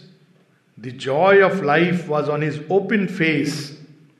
मतलब ऐसा नहीं कि वो चुपचाप दुखी आत्मा बैठा हुआ, क्या जीवन है, मेरे भाग्य के साथ क्या हुआ, ऐसा व्यक्ति नहीं जॉय ऑफ़ लाइफ कोई बात नहीं है जंगल में हूँ तो वहाँ भी मैं जीवन बनाऊँगा तो जॉय ऑफ़ लाइफ है उसके अंदर और एक विजडम है जो एडवर्स फेट के बाद इंसान के अंदर जागती है His look was a white daybreak of the gods. His head was a youthful rishi's, touched with light. His body was a lover's and a king's. Integral. ऐसे नहीं कि वो गिरिया वस्त्र में बैठा हुआ मेडिटेट कर रहा है divine does not need all this वो बाहर से क्या वस्त्र पहने वो इंपॉर्टेंट नहीं है पर देखिए शरीर का वर्णन है उनके फिगर का forehead is like a rishi touched by light his body is like a lover's and a king अब हम लोग जब अपने, अब हम लोग बन गए मोक्षवादी और संन्यासवादी, पर जब राम जी का वर्णन पढ़ते हैं और कृष्ण जी का वर्णन पढ़ते हैं तो क्या वर्णन पढ़ते हैं? यही वर्णन पढ़ते हैं। हम लोगों के यहाँ ये हमारी संस्कार में है इंटेग्रल ट्रूथ पता नहीं कब से हम ये मोक्षवादी बन गए कि नहीं, बस गेरुआ वस्त्र में आ गए आपने अपने नाम के आगे इतना वो जोड़ दिया और हम आप पूजा करने लगे। राम और श्री कृष्ण जो हमारे आदर्श हैं, श्री कृष्ण के बारे में तो योग योगेश्वर। वो श्री कृष्ण रथ पे भी चढ़ते हैं, राज्य भी करते हैं, विवाह भी करते हैं, सब करते हैं, लेकिन योग योगेश्वर की उपाधि तो उन्हीं को मिली है। यज्ञवल्क ऋषि को नहीं मिली है। अब देखिए, ये कितनी अद्भुत बात है। तो सत्यवान का वर्णन है। In the magnificent dawning of his force, built like a moving statue of delight, he illumined the border of the forest page. Out of the ignorant, eager toil of the years, abandoning man's loud drama, he had come, led by the wisdom of an adverse fate. क्या line adverse fate उसके पीछे एक wisdom है। ये है योगी। उन्होंने कुछ पढ़ा नहीं है योग के बारे में। लेकिन वो ये जानते हैं कि यदि मेरे भाग्य ने मुझे जंगल में भेजा है तो यही मेरा काम है। मैं इस जंगल में मंगल करूँगा। यहाँ मैं स्वर्ग बनाऊँगा। This is the spirit so so, इस प्रकार से और एक और अद्भुत लाइन है कुछ पंक्तियाँ नीचे। A Veda knower of the unwritten book. वेद के ज्ञाता हैं सत्यवान लेकिन उन्होंने वेद पढ़े नहीं है। बल्कि कुछ ऐसा पढ़ा है Veda knower of the unwritten book. ये कौन सी किताब है हम लोगों ने सुनी नहीं है। वो हमारी सोल के अंदर है और पृथ्वी के कण कण में है। उसका सारा ज्ञान, जैसे सत्य काम की कहानी हम पढ़ते हैं, सारा ज्ञान, केवल प्रकृति को देखकर उनके अंदर ये ज्ञान आ गया है। अभी हम लोगों ने वो टच लूज कर दिया है। तो हमको सारा ज्ञान या तो किताबों में पढ़ना पड़ता है, फिर हमको और सरलीकरण चाहिए, एक इंफॉर्मेशन टेक्नोलॉजी है ना तो हमको इंटरनेट से प्राप्त होता है, और उससे भी ज़्यादा सरलीकरण व्हाट्सएप से प्राप्त होता है। लेकिन जो ओरिजिनल ज्ञान है बिना रिफ्लेक्ट किए नहीं होता। अगर भगवान की वाणी भी आप व्हाट्सएप में पढ़ लेंगे तो दिमाग के अंदर वो कुछ का कुछ बन जाएगी। क्योंकि अंडरस्टैंडिंग तो यहीं पर है। आपने पढ़ लिया भगवान का। लेकिन डिस्कशन होगा कि ये कहा उन्होंने कि वो कहा है। पहले भी होता था, अभी भी होगा। बिकॉज़ ज्ञान तब तक आता नहीं है। आप पढ़ लेंगे, गीता, वेद, उपनिषद सब पढ़ लेंगे। लेकिन जो असली किताब है, वो बुले शाह ने कहा है ना। कि तूने ये पढ़ा, वो पढ़ा, सब पढ़ा, लेकिन तूने अपनी अंदर जो ज्ञान छिपा उसको पढ़ा नहीं, और कबीर तो एक कदम आगे चले गए। कहते हैं, ढाई आखर प्रेम का पढ़े से पंडित होए। तूने सब पढ़ लिया, प्रेम करना नहीं सीखा। ये बुक ऑफ़ लव में भी है। To live to love are sign of infinite things आज के युग में अगर मनुष्य सबसे ज़्यादा किसी चीज़ से पीड़ित है तो प्रेम से वो डरता है। To live to love are sign of infinite things तो कबीरदास जी ने जो कहा, ढाई आखर प्रेम का पढ़े सो पंडित होए। पोथी पढ़ी पढ़ी जगमुआ पंडित भयानक होए ढाई आखर प्रेम का पढ़े सो पंडित होए। तो अब सत्यवान ने वो सब पढ़ लिया है। उसने जीवन में रह के अपना टाइम नहीं वेस्ट किया कोसते हुए भाग्य को। उसने प्रकृति में जो वेद रहस्य है, जो छिपा है, प्रकृति में जो भगवान छिपे हैं, क्योंकि उसके पास समय था तो अगर वहाँ रहता, राजा के साथ तो यही सब ज़िम्मेदारी में फंसा रहता। तो adverse fate wisdom of an adverse fate कहा नहीं नहीं, तुम्हें मैंने किसी और कार्य के लिए चुना है। तो जंगल में आया है और वहाँ पे उसने वो Veda knower of the unwritten book. So ऐसे वर्णन है सत्यवान का। फिर उनसे सावित्री की भेंट होती है। अब ये है next canto, Satyavan and Savitri. तो सत्यवान जब सावित्री को दे, सावित्री तो एक क्षण में पहचान जाती है। ये है दिस इज़ द मेटीरियल ये सरल है, सहज है, लेकिन इसके अंदर एक स्वतः स्फूर्त ज्ञान है, कर्मठ है, जीवन को कोसता नहीं है नोबिलिटी है इसके अंदर, इसके चरित्र में, और ये तैयार है, प्रस्तुत है। लेकिन एक लास्ट एक्ट अभी सत्यवान को करना है before she can accept him और वो सत्यवान इसमें करते हैं page four zero one last line Satyavan जब सावित्री को देखते हैं, अब देखिए यहाँ दृश्य बड़ा अद्भुत है। सावित्री अपने रथ पे आई हैं। अब ये उस समय होता था कि नारी कार भी चलाती थी। कौन सी? Mercedes Benz. ये चार घोड़ों वाला रथ था। अभी उस समय का मर्सिडीज बेंज है। अभी तो और भी आ गई। क्या है? टेस्ला आ गई। तो वो उस घोड़े को खुद चला के लाई। ये होता था। ये नारी शक्ति। कहा हम लोग वहाँ से आके नारी डिपेंडेंट तू अबला है, तू तो बिना पुरुष की अधूरी है। ये कहाँ से आ गई हमारी मानसिकता? तो रामायण में भी है। केकई को वरदान कैसे मिला था? युद्ध लड़ी थी वो दशरथ के साथ में। योद्धा थी तो सावित्री आ गई। उनको कोई डर नहीं लग रहा है कि रास्ते में कोई डाकू आ गया टेररिस्ट आ गया। वो सक्षम है। माता सीता ने जानबूझ के रावण को नहीं मारा। वो एक प्रयोजन था उसको ट्रांसफॉर्म करना। नहीं तो जो शिवधनुष को उठा सकती है एज ए चाइल्ड उनके लिए क्या प्रॉब्लम थी रावण को मारने की? तो ये हमारे अंदर, हमने सीता को क्या बना दिया? बेचारी, अबला दुखी हारी फार फ्रॉम दैट शीज उनके कारण लंका ध्वस्त हो गई। वो तो सेव कर रही थी कि रावण, तू संभल जा। मैं बोल रही हूँ, एक महीने बाद राम जी आएँगे, तू चेंज हो जा। तू प्यार मुझसे करता है ना तो सच्चा प्यार कर। पोजिशन ये सब मत कर। देख, तुझे भी मैं चांस दे रही हूँ। समला नहीं, वो उसकी, रावण की समस्या है। तो सत्यवान एंड सावित्री में बड़ी सुंदर लाइन है। जब वो सत्यवान देखते हैं सावित्री को तो वो क्या कहते हैं? कि हे देवी, देखने से तो तुम यहाँ की नहीं लगती, यहाँ की मतलब संसार की नहीं लगती। स्पष्ट है तुम्हारी देह में जो स्वर्णिम आभा है कि मानो तुम कोई देवी हो जिसने ये रूप धारण किया है। लेकिन मेरी एक समस्या है। If our time vexed affection thou canst feel मुझे थोड़ी सी ये शंका हो रही है कि आपको पता भी है मनुष्य, साधारण मनुष्य का जीवन कैसा होता है? टाइम वेक्स्ट अफेक्शन भगवान को बुलाने के पहले जगन माता को क्लैरिफाई कर रहा है कि if our time vexed affection thou कुछ canst feel earth ease of simple things can satisfy आप थकी थकी होगी इतनी लंबी यात्रा करके आई हो लेकिन मेरे पास फाइव स्टार होटल का खाना नहीं है। मेरे पास तो कुछ फल हैं फूल हैं कंद मूल हैं ये मैं आपको दे, दे सकता हूँ। Earth ease of simple things can satisfy नीचे चटाई बिछा दूँगा आप उस पर विश्राम कर सकती हैं। देखिए कितना सुंदर वर्णन है ये। If the glance can dwell content on earthly soil आप तो ना जाने किस राजा के घर से आ रही हैं। हमारे पास तो ऐसे सुंदर वाज और ये सब नहीं है। एक मिट्टी का बना हुआ हट है, झोपड़ा है, उसमें कितनी सारी चीज़ें होंगी। And this celestial summary of delight thy golden body dally with fatigue अगर आप श्रम कर सकती हो, कुएँ से पानी लाना नदी का पानी, झरने का पानी बह रहा है, हम लोग तो वही पीते हैं। हमारे यहाँ कोई ऐसा अरेंजमेंट नहीं है कि घर में फ़िल्टर वाटर आ रहा हो। तो यदि आप इससे तैयार हो इस श्रम के लिए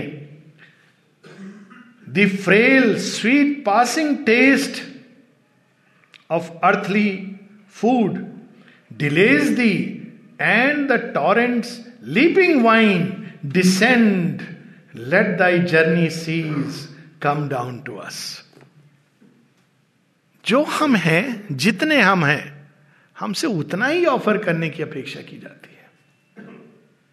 माता जी एक कहानी बताती हैं और कोट करती हैं अपनी टॉक्स में, the perfect offering, perfect gift क्या होता है?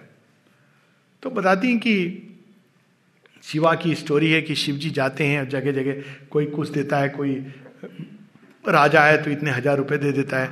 लेकिन एक स्त्री है जो गरीब है, वो आधा सेब खा चुकी है। ये देखिए सबरी की बेर वाली स्टोरी है।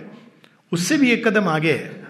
तो जब शिव जी उनके झोपड़े में आते हैं तो उनको पता नहीं है शिव है। ये भी माँ बाद में बताती कि not even that she knew he was Shiva कि माँ भिक्षाम दे ही तो खाना रोक के कहती, आधा सेब है, इससे तुम्हारा काम चल जाए तो ले सकते हो। और माँ कहती this is the perfect gift this the perfect gift तो वो यही कहते हैं कि ये सब जो है, ये मैं प्रस्तुत कर दूँगा तुम्हारे लिए। इतना ही है मेरे पास। और यदि आप स्वीकार करो तो पधारो। और ये चलता रहता है, और एक पेज और इसमें से पढ़ेंगे।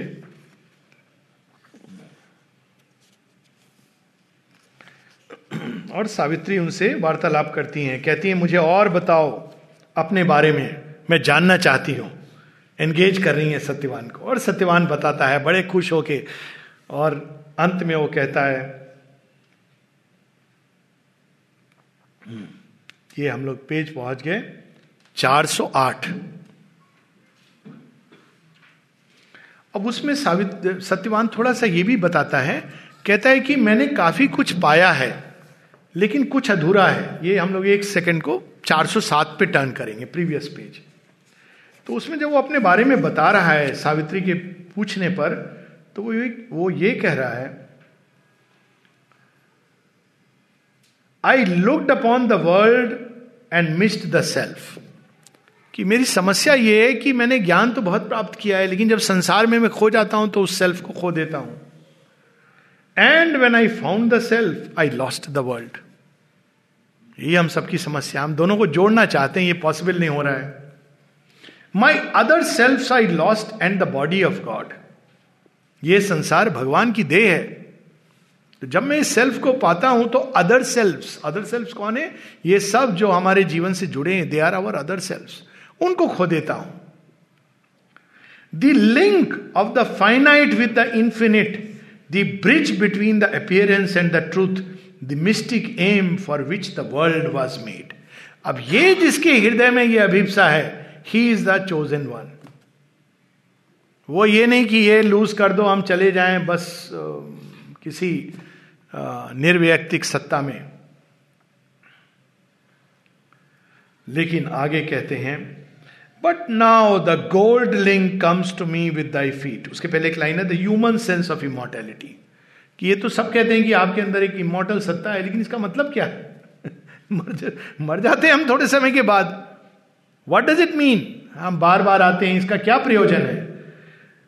But now the gold link comes to me with thy feet and his gold sun has shone on me from thy face for now another realm draws near with thee and now diviner voice fill my ear a strange new world seems to me in thy gaze तो अब लेकिन मेरे मन में अलग प्रकार के विचार उठ रहे हैं, अलग भाव उठ रहे हैं। ऐसा लगता है कि यह संभव है इस धरती को परम के साथ जोड़ना, इस धरती में दिव्यता का आना यह संभव है। और लास्ट में वो कहते हैं, इसी पैसेज में, इसी पेज पर हम लोग थोड़ा नीचे अब आ जाएँगे। Will thou not make this mortal bliss thy sphere आप तो उस आनंद को लेके आ रही हो, जहाँ हमारी पहुँच नहीं है। लेकिन हमारे पास जो आनंद है, वो इस पार्थिव जगत का है। आप क्या यहाँ आओगी, उतरोगी? Descend O happiness with thy moon gold feet enrich earth floors upon who sleep will I O my bright beauty is princess Savitri by my delight and thy own joy compelled. Enter my life, thy chamber and my shrine. यहाँ मैं तुम्हारे लिए एक मंदिर राजभवन बना सकता हूँ बाहर मेरी क्षमता नहीं है क्या आप इस मंदिर में विराजमान होगी और वो सावित्री का आवाहन करें और उसके बाद जो घटित होता है वो बड़ा सुंदर है, अद्भुत है। सावित्री स्वीकार करती हैं और सावित्री सत्यवान का विवाह होता है। अब ये बड़ा इंटरेस्टिंग मैरिज है। जब डिवाइन बीइंग ये हम लोग पढ़ते हैं ना श्री कृष्ण की सोलह हज़ार रानियाँ थी। किसी ने पूछा, कहा, अरे, रानियाँ तो उनकी सब होनी चाहिए, मनुष्य, सारे पुरुष भी उनकी रानियाँ हैं। केवल सोलह हज़ार हैं, ये ट्रेजेडी है। पूछा था ना किसी ने जब वो मिलने गई थी आई थिंक मीराबाई थी तो संत जी ने कहा, नाम मैं भूल रहा हूँ। वो तो नारी से नहीं मिलते हैं, स्त्री से नहीं मिलते हैं। तो कहती है, ओह अच्छा मैंने तो सुना था कि संसार में पुरुष केवल एक है। तो ये उनको बेचो, ये तो रियलाइज़ सोल है, ये तो स्त्री पुरुष के पार चली गई है। तो ये मिस्टिक मैरिज है जो सोल जब वर्ण करती है, भगवान का, जगन माता का, और वो हाथ रख देती हैं और बाँध लेती हैं एक गांठ में फायर ऑफ़ एस्पिरेशन के चारों तरफ़ तो वो मिस्टिक मैरिज संपन्न होती है। अब सत्यवान सावित्री की मिस्टिक मैरिज हो गई, और हम सबके जीवन में ऐसा ही कुछ घटित हो। तो यहाँ पे ये बुक एंड करती है। द बुक ऑफ़ लव लेकिन सावित्री सत्यवान के साथ जुड़ गई हैं। अब इसका मतलब क्या हुआ? जब भगवान किसी को अपना लेते हैं, इसका मतलब होता है, अब तेरे जीवन की समस्या मेरे जीवन की समस्या। अब आप सोच लीजिए इससे इसका। लेकिन आप ये विचार करके नहीं जोड़ सकते। अच्छा फिर तो बहुत अच्छा ये। उनको सब पता, उनके पास लेटेस्ट टेक्नोलॉजी है, हमारे अंदर के भावों का एक्सरे हो जाता है। लेकिन अगर एक मोमेंट होता है, spontaneous moment of the soul, जब व्यक्ति कह देता है, मैं तेरा हो गया। तो कहते, ठीक है, मैं, तू मेरा हो गया। एक समय तक भगवान हा नहीं कहते फिर एक टाइम आते हैं, कहते, चल, मैं भी तेरा हो गया। अब जब मैं तेरा हो गया, तू मेरा हो गया तो फिर क्या होने वाला है? तू तो बचेगा नहीं, तेरा अहंकार। तो पूरी तरह उस प्रेम की शक्ति से मेरे अंदर आत्मसात हो जाएगा। और तेरे जीवन की प्रॉब्लम अब मेरी प्रॉब्लम है। लेकिन सोचना ऐसे भी चाहिए कि जो आपकी प्रॉब्लम भगवान वो मेरी प्रॉब्लम भी है। तो आप अगर संसार का रूपांतरण ये आपकी समस्या है तो मैं प्रस्तुत हूँ गिलहरी की तरह से ही बंदर की तरह से ही। सो so, ये मिस्टिक मैरिज संपन्न होती है। अब वहाँ पे नेक्स्ट बुक शुरू होती है। The book of fate book six अब फेट क्या है? वे सारी शक्तियाँ जो खड़ी हैं, इस, वो क्यों आई है डिवाइन मदर इस धरती को दिव्य बनाने ओरिजिनल राष्ट्रपति ने जिसलिए अब उनको सत्यवान भी मिल गया। एक सत्यवान नहीं है, हम सबके अंदर एक सत्यवान है। लेकिन फेट तो अड़ा हुआ है, अड़ंगा लगाएगा, धरती तो हमारी है। आप कैसे दिव्य कर दोगे? हमसे आपने पूछा था। तो कह रही है कि भाई, आपसे पूछने की आवश्यकता नहीं समझी। नहीं नहीं, आप हो कौन? मर्थ प्राणी हो। फेट क्या जानता है कि किससे लड़ रहा है? तो वो कहता है फेट तो यही है कि सत्यवान की मृत्यु होनी है जिसका तूने वर्ण किया है।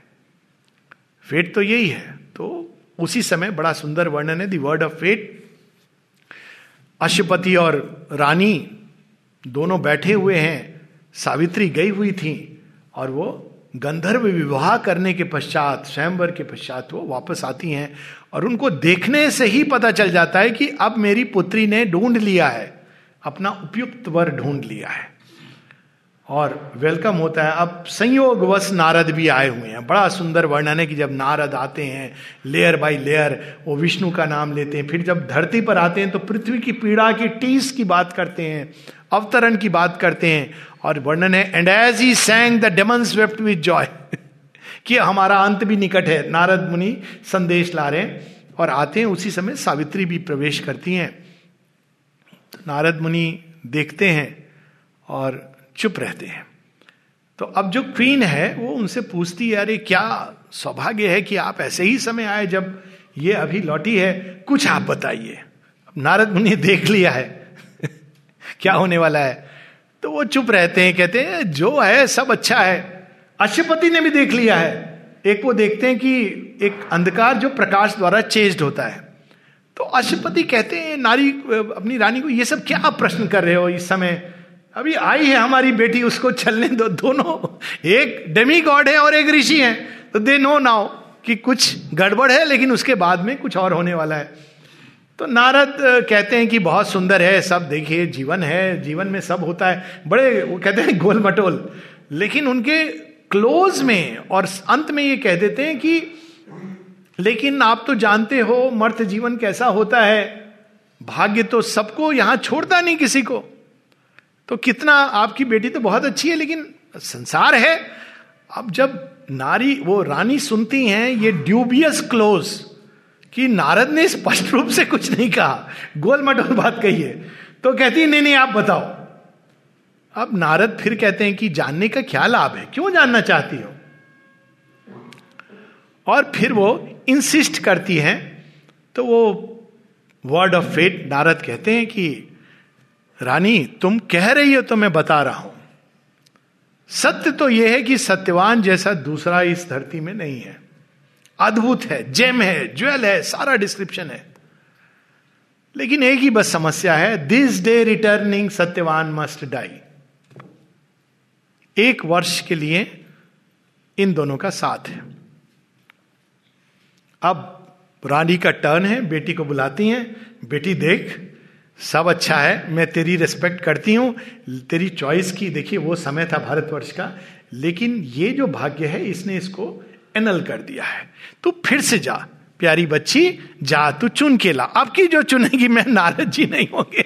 मैं एक्सेप्ट कर लूँगी। जो भी चुनेगी, जैसा भी चुनेगी, मैंने तो पूछा नहीं, वो लकड़ आ रहा है कि राजा है, ये सब नहीं पूछा। लेकिन एक वर्ष जीवन, ये भला तेरा जीवन ऐसे कैसे हो सकता है? हम कैसे ब्याह दें? ये सब समझाती बुझाती हैं। लेकिन सावित्री तो सावित्री हैं। और इस कैंटो के अंत में सावित्री की वाणी बड़ी अद्भुत है। पेज 435 देखिए, जितने ये डिवाइन बींग्स होते हैं ना, बड़े एडिमेंट होते हैं। अगर बच्चे आपके एडिमेंट हैं तो समझिए सही दिशा में चल अब देखिए, राम जी को देख लीजिए। एडिमेंट है। रावण ने ले लिया, नहीं, मैं युद्ध करूँगा। सब समझा रहे होंगे, क्या कर रहे हो आप? नहीं। जानकी वापस आएँगी। वचन दे दिया सुग्रीव को तो बाली से भिड़ गए। एडमेंट होते हैं सीता माता। सब कह रहे हैं, आप क्यों जा रही हो? आपको तो कोई पनिशमेंट नहीं है। नहीं, मैं जाऊँगी अपने पति के साथ। सारे के सारे they are all Krishna ji, सबसे एडमेंट द्रौपदी डिवाइन बीइंग केश नहीं बांधूँगी जब तक ये पुरुष समूह नष्ट नहीं हो जाता। ये एडमेंट के पीछे एक डिवाइन क्वालिटी होती है फर्मनेस ऑफ़ विल योग में अगर कोई चीज़ सबसे हेल्प करती है तो ये पांडित्य और ज्ञान नहीं विल और सावित्री तो कृत संकल्प है। जो चुन लिया, वो चुन लिया। तो यहाँ उनके चरित्र का एक वर्णन है 435 my will is part of the eternal will my fate is what my spirit strength can make ऐसे समय जब लोग इस एस्ट्रोलॉजर के पास, इस राहु केतु के पास जाते हैं, शनि देवता की पूजा करते हैं, हमारे ही यहाँ ऐसे ऐसे चरित्र हुए हैं। कहते हैं, ये मेरा भाग्य निर्धारित करेंगे। नारद जी, एस्ट्रोलॉजर, भाग्य का निर्धारित मैं करूँगी। My spirit my spirit my strength is not the titans it is God's और ये एक टाइटन के रूप में नहीं कि मैं भाग्य का निर्धारित, वो ईगो में नहीं कह रही हैं। कहती, मैं जानती हूँ कि मैं जो चुनाव करूँगी, वही चुनाव करूँगी जो दैव प्रेरित है। और चलते जाते हैं नीचे, उसके उसके बाद वो कहती हैं,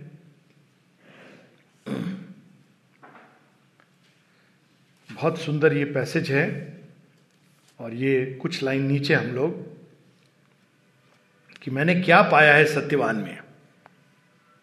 कौन सी ऐसी अनमोल चीज़ पाली है कि मैं चेंज नहीं करना चाहती हूँ? क्योंकि उन्होंने कहा चेंज कर ले। अच्छे लोग मिल जाएँगे। तो कहते हैं, इसका इसका, इस पर नहीं निर्धारित कर रहा है कि सत्यवान कैसा है। That is not important importance क्या है?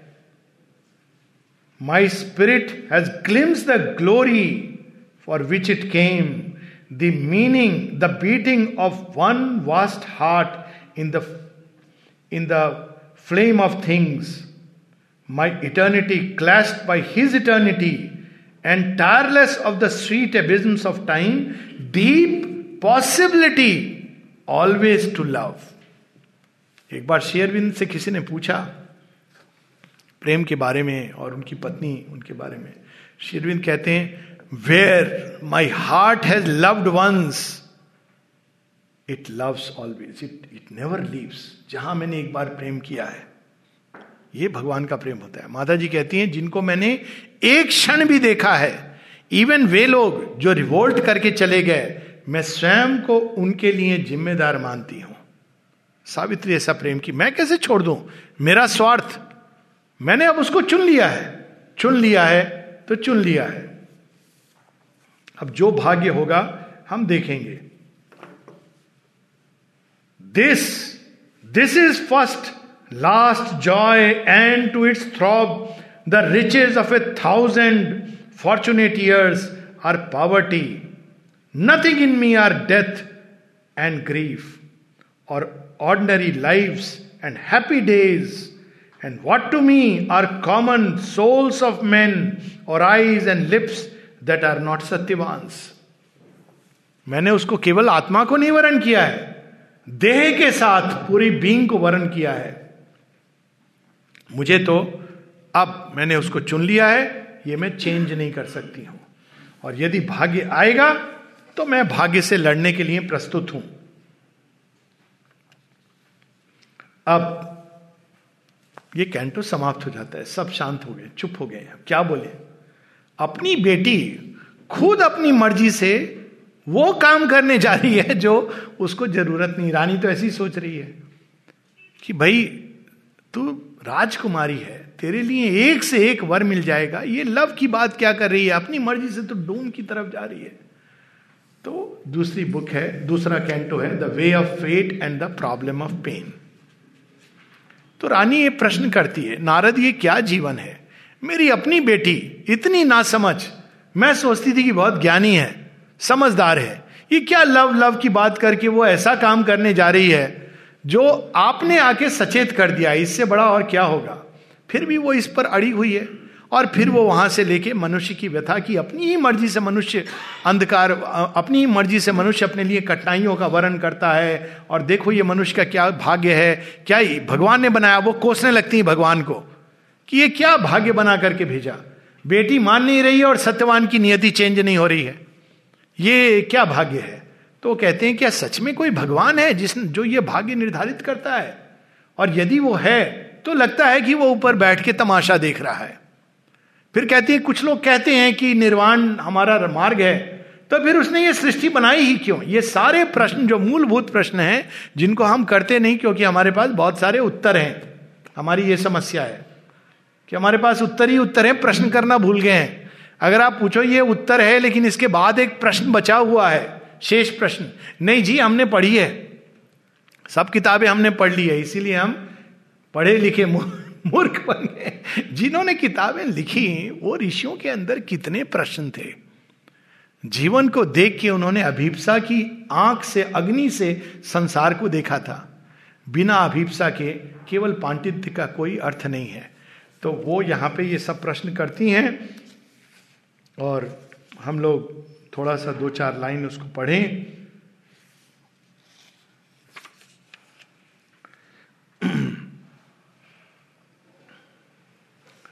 अंत में वो इल्यूजनिज्म पे आती हैं कि मुझे पता है तुम यही कहोगे, ये सब माया है, ये मिथ्या है, एक छलना है, ये प्रपंच है, इसमें क्यों पढ़ रही हो? तो वो सब उन्होंने किताबें पढ़ी हुई हैं तो वो कहती हैं, और if Our being watches the works of time. Or if no being watches the works of time, page 440. 40? 42.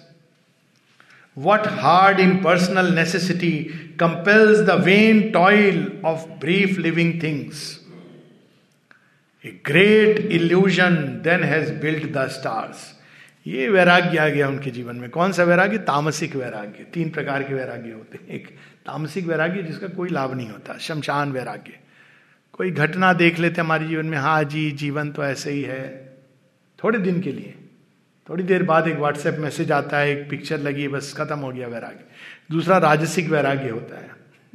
और तीसरा सात्विक। सात्विक में एक फिलोसफिकल वैराग्य होता है। तो फिलोसफिकल वैराग लेकिन सात्विक वैराग कुछ हद तक हेल्पफुल होता है मनुष्य के जीवन में, वो देखे कि लाइफ का नेचर क्या है। कुछ समझता है वो व्यक्ति। इसलिए नहीं कि उसके निज के जीवन में कोई कठिनाई आई है, इसलिए नहीं कि वो इनर्शिया में पड़ा हुआ है, किंतु वो देख रहा है। तो यहाँ पर वो कुछ क्षण का वैराग्य उनके अंदर आ गया है। But where then is the soul security its poise in this circling of unreal suns सब तो अनरियल है। और आप कह रहे हो बस एक सोल है रियल है। क्या गारंटी है कि सोल भी कोई छल ना हो? क्या गारंटी है कि भगवान जिसको हम देखते हैं, वो भी इमेजिनेशन ना हो? देखिए सारे मेटीरियलिस्ट और बुद्धिस्ट और else it is a wanderer from its home who strayed into a blind alley of time and chance and finds no issue from a meaningless world और where begins and ends illusion's reign ये बड़ी समस्या illusionism की। आप कह रहे हो ये इल्यूजन है। आप श्योर हो कि बाकी सब कुछ इल्यूजन नहीं है, आपका अनुभव इल्यूजन नहीं है। How are you so sure if all is an illusion then where does it end perhaps the soul we feel is only a dream eternal self fiction sensed in trance तो ये प्रश्न पे हम लोग रुकेंगे, क्योंकि ये बड़ी इंटरेस्टिंग और इंपॉर्टेंट बुक है। तो इसके हम लोग चार पाँच पैसेज कल नौ बजे पढ़ेंगे।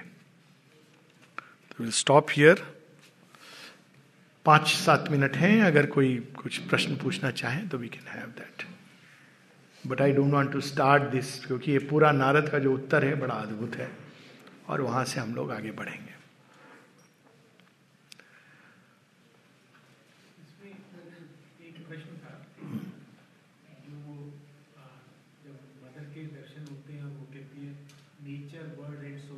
हाँ took to her arms nature and world and soul हाँ। वर्ल्ड एक एक्सप्रेशन है ऑब्जेक्टिवाइजेशन है, प्रकृति वो शक्ति है वर्कर है, जिसके द्वारा वर्ल्ड की रचना होती है। तो एक रचयिता है, रचयिता माने इस इस लेवल पर वर्कर है, और वर्ल्ड है इंस्ट्रूमेंट है एक्सप्रेशन का। एंड सोल जो उसमें विद्यमान है। तो ये तीनों को उन्होंने अपने अंदर लिया हुआ है। We can say world is a form and nature is the force हाँ हाँ जी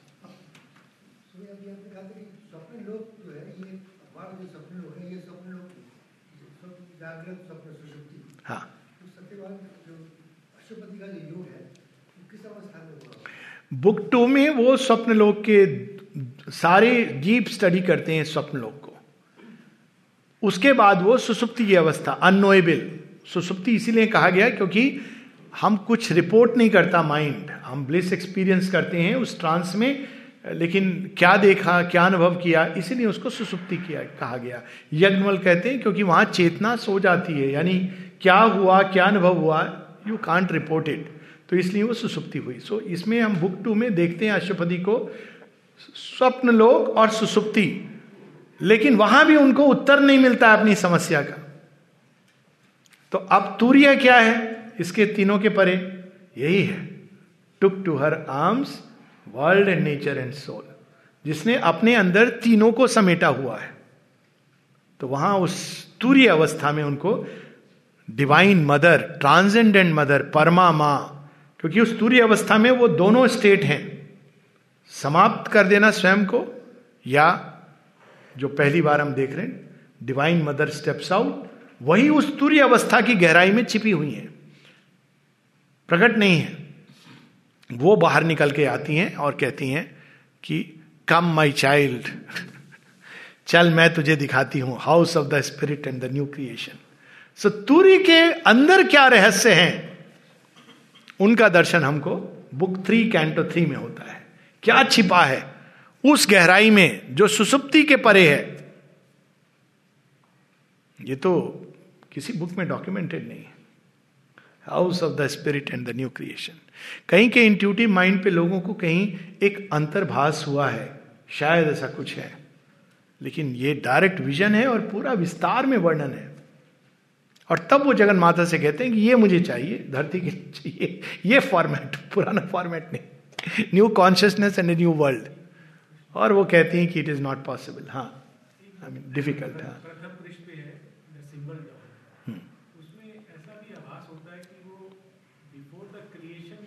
हाँ बिल्कुल, उसमें एक साथ ही है। बिफोर क्रिएशन का भी है, प्रलय के बाद का भी है। प्रलय के बाद का इसलिए वो ज़्यादा इंडिकेटिव होता है क्योंकि वो कहते हैं as if an old forgot in self पर वो उसमें भी अप्लाई करता है before creation as well as recurrent creation में जो प्रलय होती है, जब again it is before creation तो ये सिंबल है। At the same time it is the day when dawn night before the dawn of ये बिल्कुल है। बिफोर क्रिएशन भी है। हाँ बिल्कुल है। तीनों लेवल्स पे ये ऑपरेट करता है।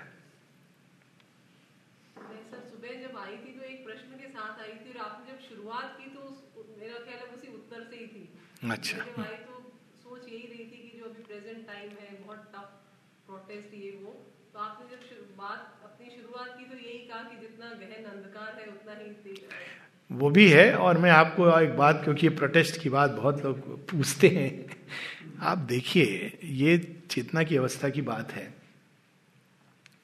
टिड्डी का दल अगर आकर के खेत में बैठ जाए, कुछ फ़सलें नष्ट करेगा, किंतु किसान के श्रम को नष्ट नहीं कर सकता है।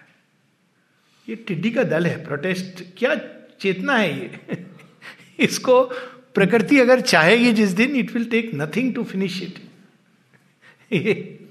this nothing in it part of the process it is part of the process चिड्डी का दिल आकर के खेत को नष्ट कर रहा है। किसान अब उसमें नए परफेक्ट तरीके से बीज बोएगा। पर ना किसान नष्ट हो रहा है, ना उसकी भूमि नष्ट हो रही है। दिस इज़ ये इतनी तुच्छता है इफ़ यू आस्क मी जो ये प्रोटेस्ट हो रही है, कि एक साइन है कि कितना नीचे हम गिर सकते हैं। अपनी चेतना में कि जहाँ महामूर्खता, यानी a person has to be और सब झूठ बोल के बड़े बड़े आइडियलिज्म को ला करके। And everybody can see it और अगर इसका प्रैक्टिकल में बोलूँ तो democracy mature through all this ये सब जो होता है ना तो एक एवरेज व्यक्ति भी सोच रहा है कि ये क्या हो रहा है। सोचने को विवश है। लोग सोच रहे, समझ रहे हैं कि वो मूर्ख बन रहा है। लेकिन डेमोक्रेसी मेच्योर होती है। आप किसी डेमोक्रेसी की अगर इवॉल्विंग कर्व देखें तो जब ये सब होता है तो मंथन होता है। अभी हर एक के हृदय में मंथन हो रहा होगा। कि यार ये हो क्या रहा है? ब्लॉक करके बैठे हुए तुम। ठीक है प्रोटेस्ट आपने दे दी। किसके लिए प्रोटेस्ट कर रहे हो? क्या खतरा हो रहा है आपको? इसने बड़े सुंदर ढंग से कहा कि यदि घर आपका तो डर कैसा? और यदि आप यहाँ इलीगली घुसे हो तो फिर आप कैसे यहाँ पे रह रहे हो? You have it's so simple और हर एक राष्ट्र में ये सिस्टम है और होना चाहिए। ये तो एक बेसिक चीज़ है कि आपके घर में कोई व्यक्ति आ, आ जाता है आप परिचय तो चाहोगे ना, उसका क्यों है, कहाँ से आए हो, या ऐसे किसी को भी आ जाएगा, रहने लगेगा। दिस इज़ एक बेसिक जो लॉजिक होती है कॉमन सेंस तो ऑब्वियसली इसके पीछे जो शक्तियाँ कार्य कर रही हैं, वो बड़ी अंधकार में है। बट वो तो परम सूर्य है। और वो ट्विस्ट कैसे लेती है? आइडियलिज्म का। यूनिटी ये यूनिटी नहीं है हाँ। ये एग्जैक्टली वही मैंने कहा कि टिड्डी का दल दिखा रहा है कि वो क्या है। This they are revealing and exposing themselves कोई और एक्सपोज नहीं कर रहा है स्वयं को एक्सपोज कर रहे हैं कि हम कौन है क्या है हमारी मंशा क्या है। अब ठीक है ये एक्सपोजर हो रहा है खुद ही कह रहे हैं इस तरह का। एक दो दिन प्रोटेस्ट होती है आपने पूरा एकदम राष्ट्र को आप आ, वो पैरालाइज करके चल रहे हो। How can this be and आपको भी पता है कि ये चीज़ होनी चाहिए। जो भारत का नागरिक है उसको कोई समस्या नहीं होनी चाहिए। I mean it's basic logic और अगर आप नागरिक नहीं हो तो naturally you will have to explain उसमें कहे कि ये प्रॉब्लम है. You should be ready to explain एकदम सब स्पष्ट है कि रिलीजियस प्रोसिक्यूशन हुआ है. Everybody has made it very clear कोई एम्बिग्यूटी नहीं है. लेकिन वो आप कोई मुद्दा नहीं है तो मुद्दा बिना मुद्दे के, लेकिन खुद को एक्सपोज कर रहे हैं. तो अच्छी बात है, करने दीजिए. सब. बिल्कुल, और पेरिस कौन थे आपको मालूम है? श्री अरविंद। तभी तो लिखते thou whom I have cherished as a friend and a son कई जगह है, माने दो तीन जगह नलिदा के विवरण में है। हेक्टर का तो स्वयं शेयरविंद की लेखनी में है। शेयरविंद ने कुछ लोगों का लिखा था कि पूर्व जन्म में क्या थे। अब वो पब्लिश हो गया है रिकॉर्ड्स ऑफ़ योगा तो उसमें वो लिखते हैं, दिलीप कुमार रॉय, दिलीप, हेक्टर। फिर इनका लिखते हैं पवित्र दा का aspects of Christ and Ramakrishna अब सोचिए, क्या मतलब मतलब श्री राम कृष्ण एक एम्बॉडीड बीइंग है क्राइस्ट भी एम्बॉडीड बीइंग है तो अपने मूल रूप में तो वो दिव्यता है। They you know they have come for a certain work लेकिन उनका हृदय, उनका प्राण, उनका मन अलग अलग है ना? तो उसका क्या हुआ उनके मृत्यु के बाद? उनके देह छोड़ने के बाद। तो उन्होंने तो उस पर काम नहीं किया था, वो ट्रांसफॉर्मेशन के योग में नहीं थे, लेकिन वो एस्पेक्ट्स तो थे उनके। तो उनको पवित्रता धारण करते हैं, इसीलिए वो ये नहीं कहते हैं rebirth of Shri Ramakrishna aspects of Christ and Ramakrishna यानी उनके पवित्रता के अंदर बहुत कंपैशन था, और वो लिटरली लाइक क्राइस्ट ही सेक्रीफाइस दिस बॉडी जब वो बीमार पड़े बोन कैंसर हुआ था तो माँ बताती हैं कि वो इतना हेल्प करते थे लोगों को इनवर्डली सबकी प्रॉब्लम्स अपने ऊपर ले लेते थे। That's why he has fallen sick and then he the body और अद्भुत है उनकी जो इंटेंसिटी है श्री रामकृष्ण की। लेकिन ऐसी इंटेंसिटी जो बाहर नहीं दिखाई देती है। बट दैट इज़ उनका नाम माने दिया, पवित्र शेयरविंद ने दिया।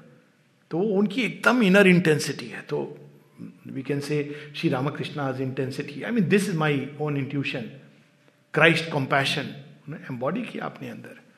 सो इस तरह उन्होंने दस बारह लोगों के हैं, अनिल बरन रॉय का, ऐसे कुछ कुछ लोगों के मुझे अब याद नहीं है।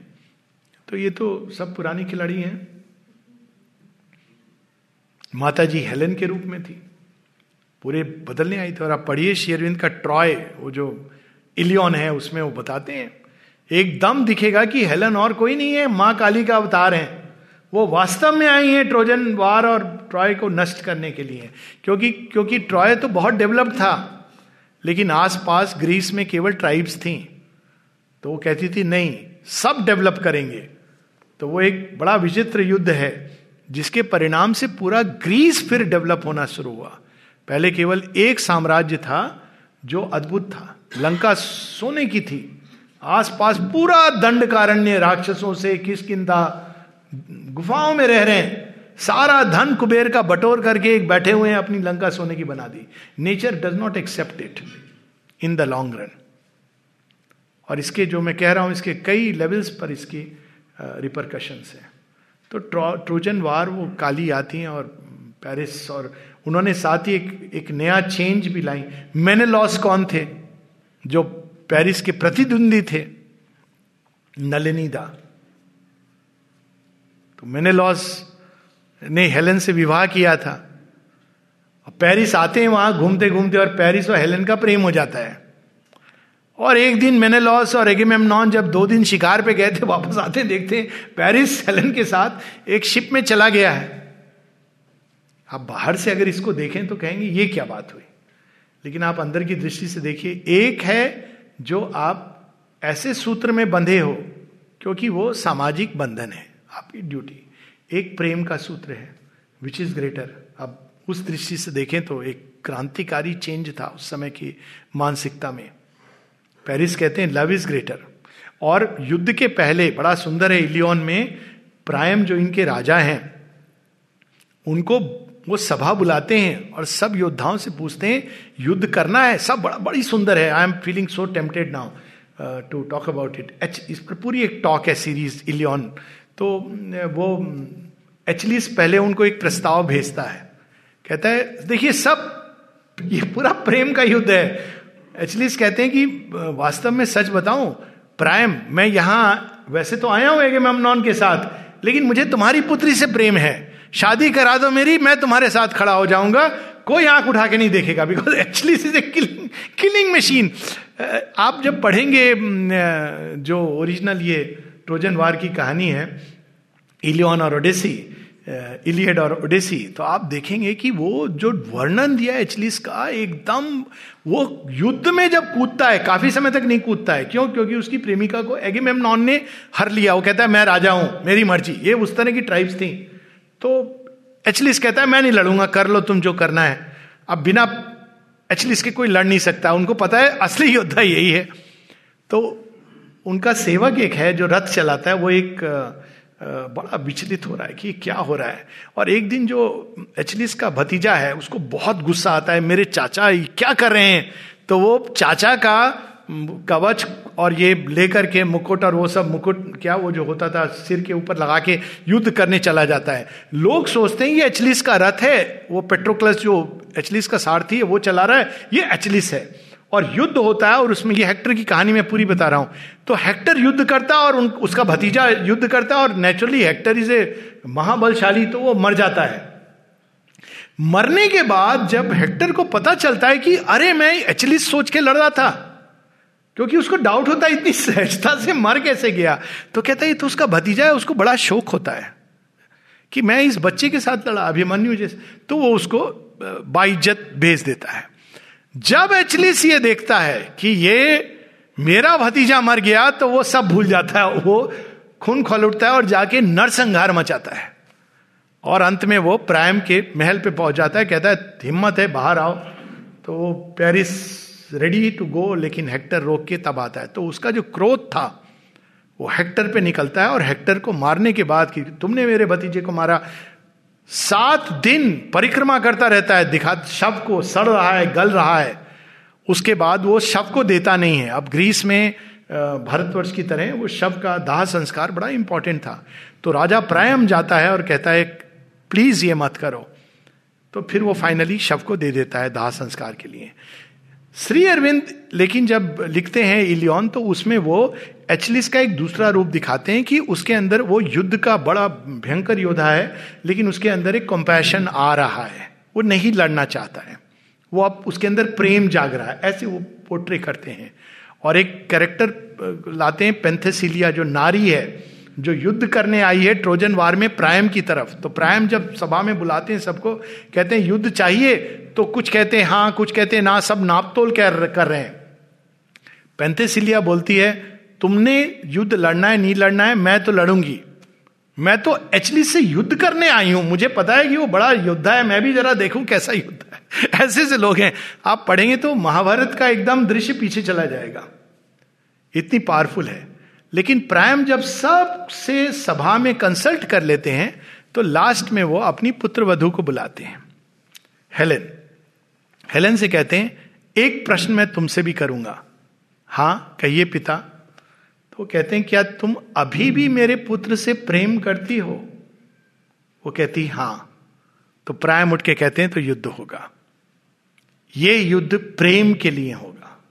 प्रेम की विजय के लिए होगा यदि तुम प्रेम करती हो तो मैंने लॉस को कोई अधिकार नहीं है कि चूँकि उसने विवाह किया है तो बलात् ले जाए। अब देखिए उस समय के क्या आदर्श हैं जो वो प्रस्तुत करते हैं। और फिर युद्ध होता है और फिर वो तो रेस्ट इज़ हिस्ट्री तो it's a very beautiful story Shri Aurobindo स्वयं थे ट्रोजन वार में तो उन्होंने उसके बारे में लिखा है। कई कैरेक्टर्स उसके फिर से उन्होंने इस युग में, महाभारत वार में तो उसके भी कैरेक्टर्स इस युग में आए। कहा जाता है कि नलनी दा युयुत्सु थे, सुग्रीव थे, ऐसा। तो ये सब बार बार हम लोग आए हैं माता जी शेयरविंद के साथ। So let celebrate this divine victory once again ठीक है, कल मिलेंगे।